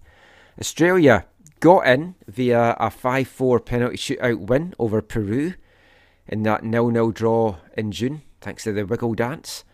It's their sixth World Cup, their fifth straight as well. Uh, their first one was 1974. Tunisia, a narrow 1 0 aggregate win over Mali in the end, and that came away from home in the first leg. It's their sixth World Cup and their second straight one, although Russia was their first one since 2006. France, again another former winner, 16th World Cup overall. They won it on home soil. They won it last time out in Russia. Runners up in Germany in 2006. They topped UEFA Group D with six points over Ukraine, undefeated during their campaign. Three draws, but they only gave three goals up, so very hard to break down. Denmark, first World Cup since 2010, their sixth one overall. They won Scotland's group, sadly, Group F, by four points. They lost just one game, which was to Scotland. The Scotland team also just lost one game, but unfortunately we had two draws as well, and that's what sent us into the playoffs, which we didn't come through. That is Group D. Zach, what are you feeling about this? This is a really interesting group. Uh, again, I think for me, the stereotype of the Europeans dominating, I think, is going to prevail once again. Uh, France is missing some incredibly key pieces due to injury, and Paul Pogba and, Mm. N'Golo Kante in the middle of their midfield, but they have the quality to to overcome. So I, I see them advancing. I, I can't see them, you know. Uh, uh, sorry, France and Germany. Uh, you know, France after '98 they bombed out in the group stage in 2002. Germany did the same. They won 2014. They bombed out uh, in the group stage in Russia four years ago. I I honestly can't see that happening again to this French this French team. Although they are like one of those teams, kind of like Holland uh, has been in the past at tournaments, where they can kind of self destruct. Like the personalities take over, and I'm more important than the team. And we've seen some of that at club level, especially with the very talented but seemingly headstrong Kylian Mbappe. So, but I still think they're too good, too good to not to not not advance. Uh, Denmark, I think, is still has kind of everyone's heart from what happened in the Euros, the Euro, the 2020 Euros that happened in 2021, and I think the world will be kind of cheering them on. Yeah. And I think that they are still in a good place, um, even though everyone's a year older. I think they're in a good place. I think Pierre em, uh, Pierre Emil Højbjerg, who's a former Bayern player in the middle of their midfield, uh, will help uh, help them progress. And then third and fourth, I think, yeah, I, I probably want Australia third and Tunisia fourth. That, that's how I have it as well. I'm cheering on the Aussies, and because I've been watching so much Aussie and New Zealand TV over the, the last little while, there's been a lot of features on the Aussie players and stuff, and I'd love them to do well. I just can't see it, and I can't see past France and Denmark in this one. Yeah, for France, for me overall, um, uh, like you said, the midfield is when I saw their roster selection, the midfield is completely like revamped from like four years ago. So I think that's the thing. I think Camavinga, uh, Eduardo Camavinga is the probably the biggest like question mark to see what he can do and help France advance. But I think they will win the group. Um, I personally have Denmark finishing second. I do have Tunisia finishing third. I thought they were really good in the last World Cup. They basically came like a injury time uh, goal by Harry Kane from drawing England Oh, at that course. time. And then and they did like get completely slammed by Belgium, but then they beat Panama. Uh, so I, I think that they they can they can surprise Australia, and as long as it doesn't go to a shootout, I think they should. Yeah, they the, have the Aussies aren't a great team. I've got to say. Also, about Australia, I want to say once again, uh, I cannot believe that they uh, Peru. Uh, whenever a team chooses not to choose Raul Ruidíaz, they make a massive mistake, and that's Australia's gain. Australia's gain. I also can one more Australia story. I've told this story to you before, um, but they gave me one of the one of the great World Cup chants that that I've ever ever heard, and I'm looking forward to using at this World Cup. As I was taking the, I think I think it was the S Bahn or the U Bahn to watch the the famous Croatia versus Australia match at the, the 2006 World Cup. It's famous because that's the game where Graham Poll gave out three red cards Yes. to uh it wasn't Bilic. I forget which which center back from Croatia was. And and actually if VAR was involved, Oh, three yellow cards, you mean? three yeah, sorry, three Yeah, yellow cards. Three yeah. yellow cards. I knew he would. And if VAR was involved, the game would have not ended 2 2 like it did and put Australia through. It would have ended 2 1 Croatia. But, anyways, as I'm taking the the public transport to the game, I'm in this throng of Aussies. Um, and they're holding up, you know, this inflatable kangaroo that says, you know, Socceroos next 90 minutes or whatever. And they're just chanting over and over and over. And they come on this chant for Croatia that has just been one of my favorites, and I can't wait to use it.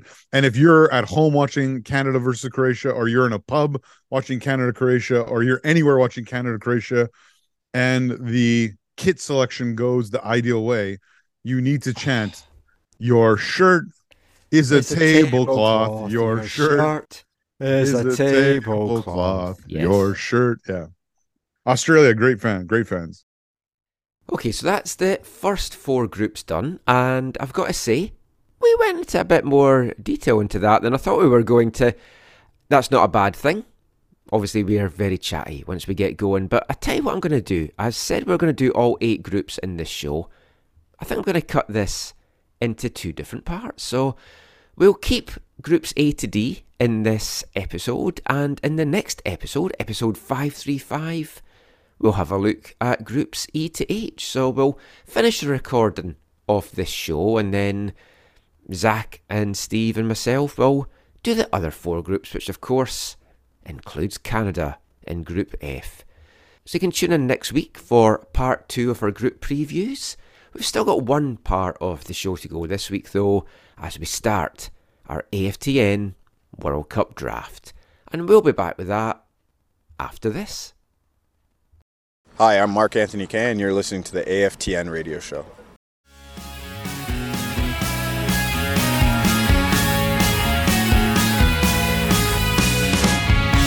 And our lives too will pass and fade like this moment.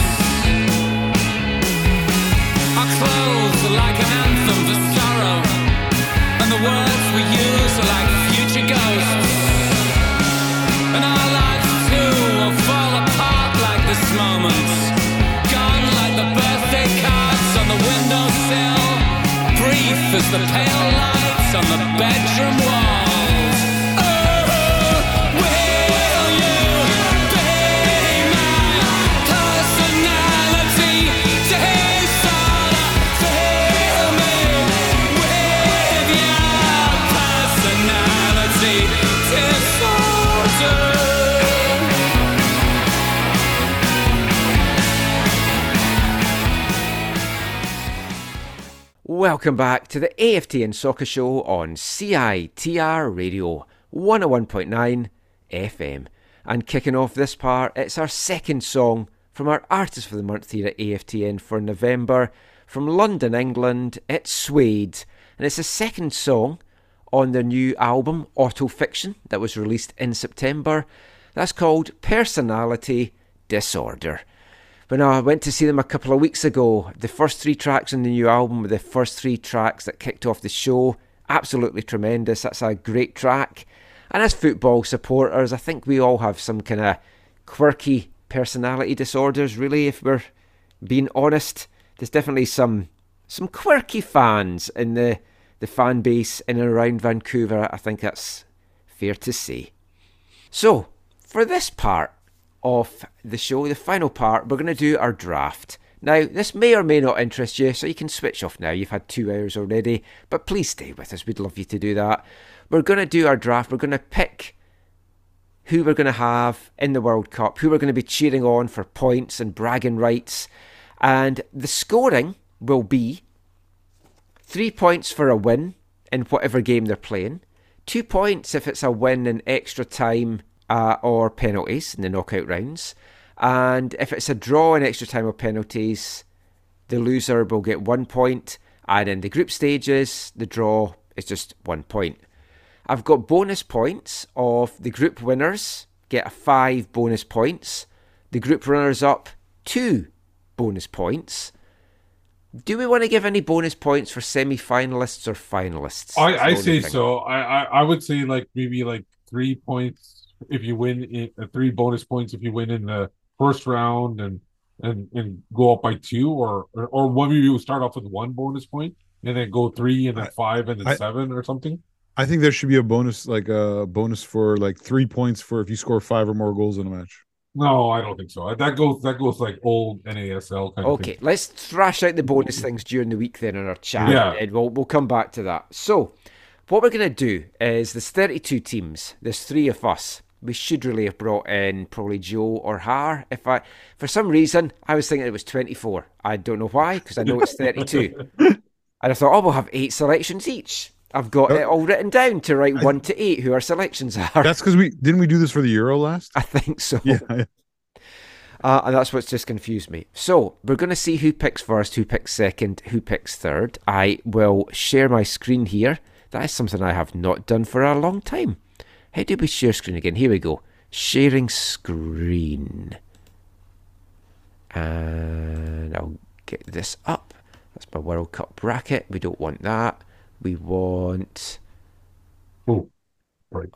I know. I'm trying to get into the thing I want. Here we go. This is great podcasting. Yes, this is, Oh, cl- this is- click Oh, to spin. We've got our names on a a wheel twice. This is fancy, Michael. This is going to see. This apparently is brought to you by TD Bank Insurance. yeah, apparently, yeah. It's on Wheel of Frames. Hey, no, hey, Wheel you of can't- Names. And the world stands with Ukraine. You can't say you can't you can't say that. Everything is now brought to you by CIBC. Come on. Oh, of course, yes. Right, click to spin. Who's he's who's going to go first? Oh, we've got sound effects and everything. And the arrow is here. Oh, I thought I was getting first pick there. Steve gets to pick first. Sometimes first pick isn't the best because you're you're actually getting the Who who are we doing? Who are we doing second? Well, I'm going to spin again. Oh, okay. Please don't If come up with Steve it- again. it's no. It'll be one of Michael. you. Michael. hey, I'm second and Zach's third. So that is our picking order. Well, I like this. I'll use this Okay. for future things. Let's Okay. go. I know. I, first of all, I have to stop sharing. I share too much. It's always been said. So you have the pick of 32 teams here, Steve. So my my first. my initial thing was when I was going to pick first, I was going to pick Brazil, making Michael pick Germany, which would screw up Zach. But I'm going to go for my first pick, and I'm going to go Germany. Good choice. Well, my first pick is going to be Brazil. Disgusting. Okay, I will go with. I'll go with Argentina. No, I hate Argentina. Okay, I'll go with Argentina. Sure. Argentina, right? I'm Not taking. about who you Oh, I get two. I get two. oh, you you get get two here. Yes. So I'll go Argentina, and then for fun, I'll go Canada. Oh, Oh. I was actually thinking about picking them first. I, I've got a list of all the countries here, so I'm just knocking them off as we go through. Okay. Yeah, your pick, Michael. Oh, it's me next. Ah, oh, in that case, then I'm going to go France. That's your final, eh? hmm No, that's So if cool. that isn't the final, I'm screwed already. I should have taken France or Argentina, but well, I'm going to double down on the Group E, and I'm going to pick Spain. Uh, That, see, that's good because you're almost guaranteed. Well, you should be guaranteed the winner. And it's you again now, Steve. Uh, me again. I will pick uh, Netherlands. nice. Oh, that was going to be my pick next. Um, Belgium. I'm only picking teams I hate. Don't pick them. That's I'm why I didn't pick England. No, I couldn't. no, I'm, I I'm, couldn't. I'm going to take Portugal and England. oh, I thought you were going to take them. That's why I didn't take England because I thought I could get an easy pick on the next round. Yeah. Portugal, Portugal and and England. England. Oh, so it's me again. Yeah. Wow, we're going quicker than I thought here. Um, I've already. I went for Belgium. Okay, who's who's left? Serbia. If if they are crap, I am going to speak to Dino and say, "What were you talking about, man?" My turn. Yep, two picks for you. I will go Ghana. Ooh, Ghana. Now, where are they in my list? They are down here, and you've got another pick. I will go. Honestly, I will go Uruguay. Nice. Oh. Where have I got them in my list? Here we go. Uh, ooh, Croatia. Oh, okay. I will go Poland and Switzerland. Poland and Switzerland. Switzerland. Where the hell? Oh, Okay. Ooh, Group G almost done. Um, Yeah. Uh, so it's me next then. Um, Denmark. Yeah, it's a good choice, Michael. You got Group D sewn up. I will take. We're going to be in the same groups everywhere. I know. Because We've still got Qatar left. damn it, I'm I'm going to take uh, Senegal. Yeah, that was the obvious choice. Oh, you've got another one now. Oh, and then I will take. Uh, apologize all to the women in my life. I'll take Ireland. Iran. Over Wales and USA. Okay. Uh, I will go Wales then. So for fun, I will go Costa Rica Oh. and I will go with oh man.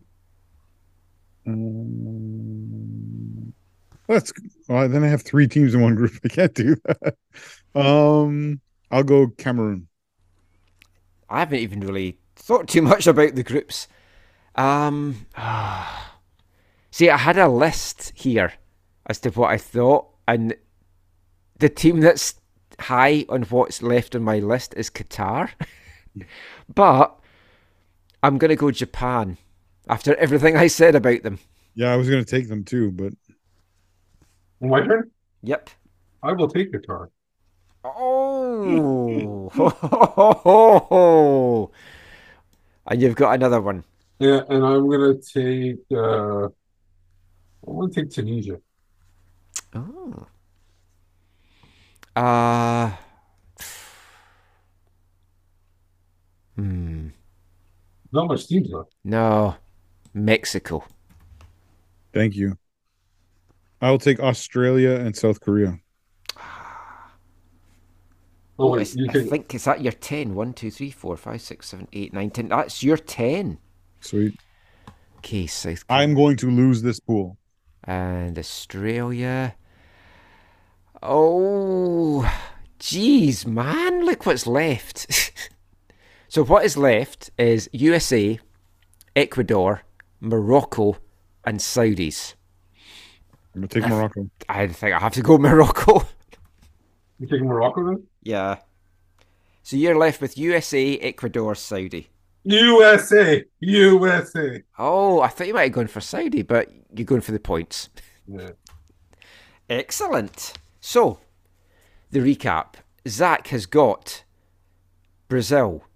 Fr- oh Nope. no, I, I've got. Oh, I've written all these down wrong.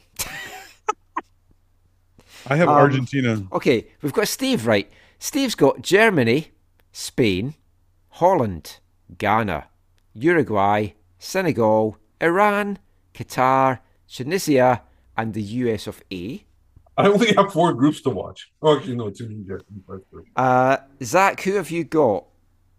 I can read out Zach's. Uh, Yeah. not not in the order he picked, but uh, England, Australia, Poland, um, Costa Rica, Canada, South Korea, Switzerland, and Cameroon. And I can read yours if you want to as well. Yeah. Okay. uh, not not in the order they were taken, but Wales, uh, Mexico, France, Denmark, Japan, Belgium, Croatia, and Morocco, Brazil, and Serbia. I like that. So basically, I've got Belgium, Belgium, all- Croatia, got- and Morocco. I've You gone got, with. all, you got all the Canadian opponents. I I got I got Group A sewn up basically, unless Ecuador finishes second. Well, if Canada do shit, I have got fantastic points coming up here. Michael hates Canada. Hashtag. Well, that was our draft. That was a, a lot quicker than I thought it was going to be in the end because I thought Zach would be hemming and hawing for ages there. No, I just took teams I don't like.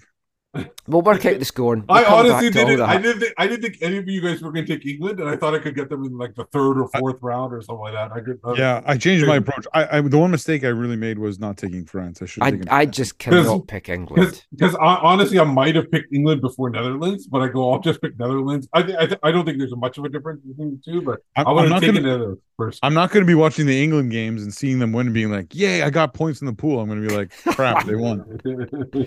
Very true. Well, that is it for our World Cup chat, pretty much for the show.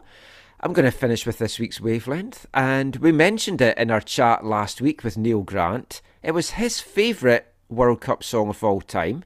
It's from 1978 by Scottish comedian Andy Cameron, and it's a song called Ally's Army.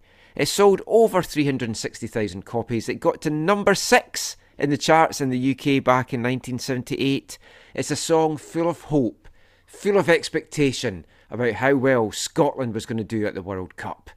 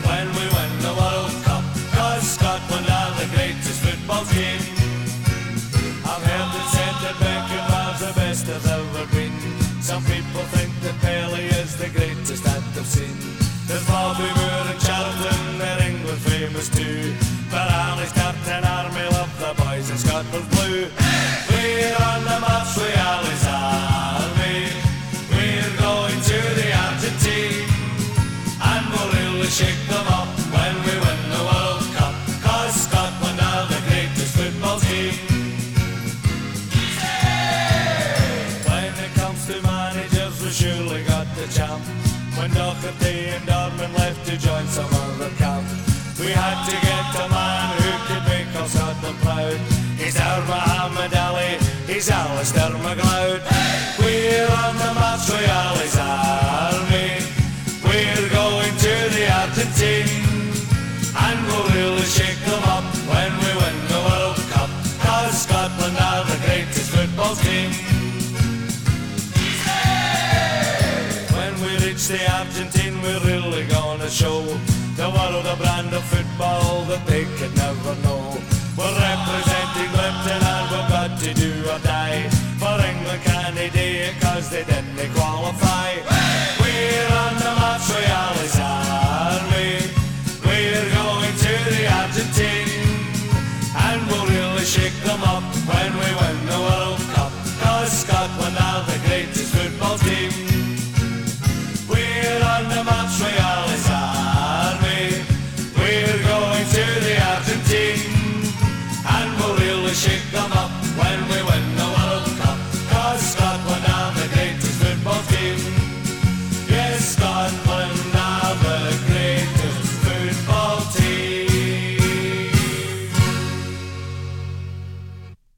Andy Cameron, Ally's Army. World Cup song for Scotland.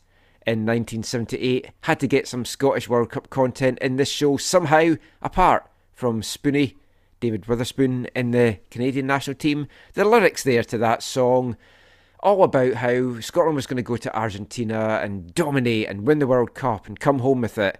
And we crashed out in the group stage, having lost to Peru 4 1, drew 1 all with Iran. Yes, we beat Holland 3 2 with one of the goals of the tournament, but it was not enough, and we went out on goal difference.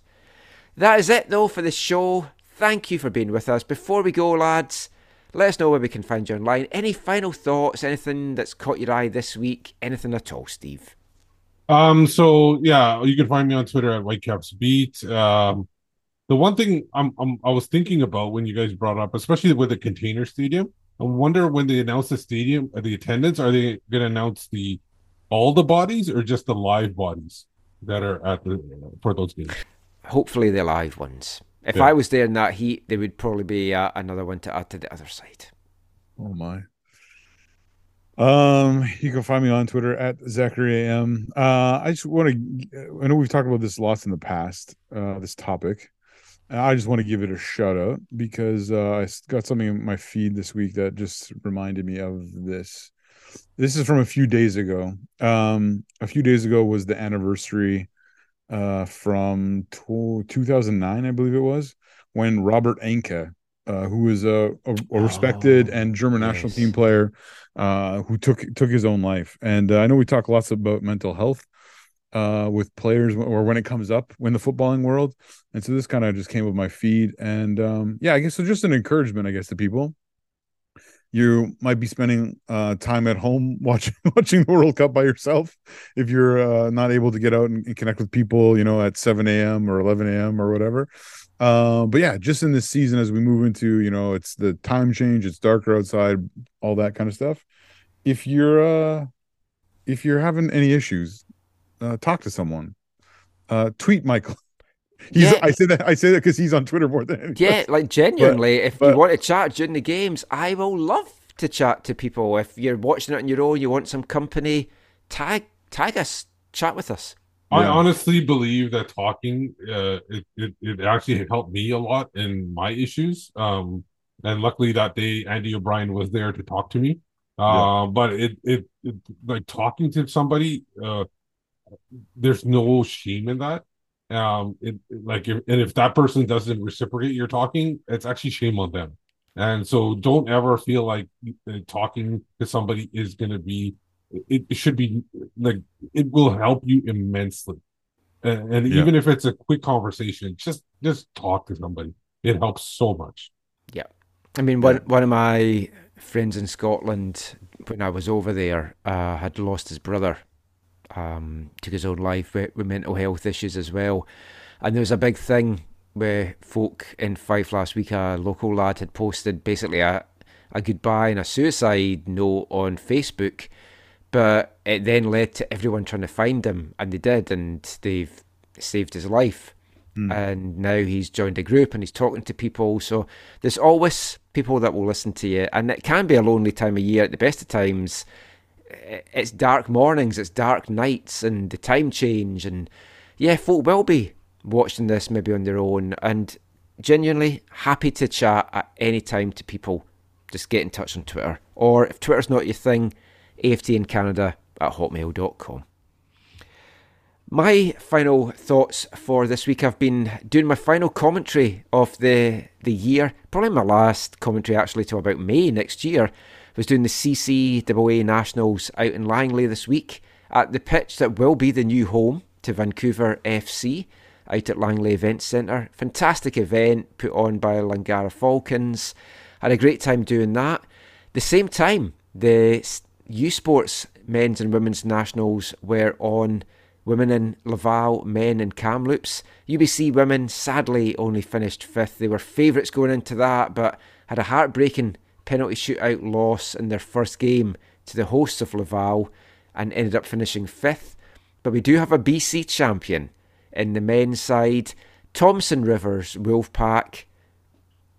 Congratulations, Rivers FC, as they were playing under the summer. And you've got to think the final Thompson Rivers against UBC, two teams that had teams in League One BC this season.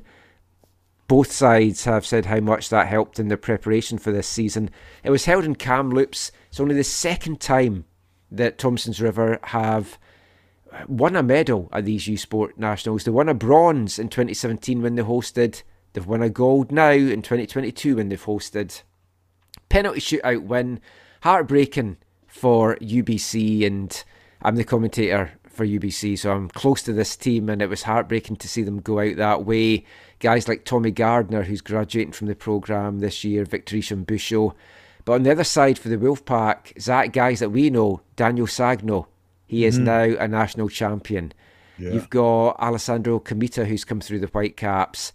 Patrick Isaac as well, who spent time with the Whitecaps, and they're now all national champions. John Antulov and his side, big, big congratulations. You've had a great season. Sorry for UBC, but if they were going to lose, I'm glad it's to another BC team. hmm But that is it for this show. Zach, I want to wish you safe travels. Have a wonderful time over there in Yeah, Qatar. safe- safe Keep in touch. man. Let us know that you're safe as well the whole time. I will. Keep your passport. I've given you my big shopping list of things I want you to come back with. Have a wonderful time. We'll speak to you soon. For everyone else, thank you for listening. We're not sure what shape our shows will take over the coming weeks. If you want to do some regular ones, we could do daily. We could do a couple a week. If anyone's listened to this and wants to jump on some podcasts, hit me up. We can maybe do something like that as well. Maybe some YouTube stuff. AFTN Canada on Twitter. AFTN Canada at hotmail.com. But until next time, thanks for listening. Take care. And Allez la Rouge!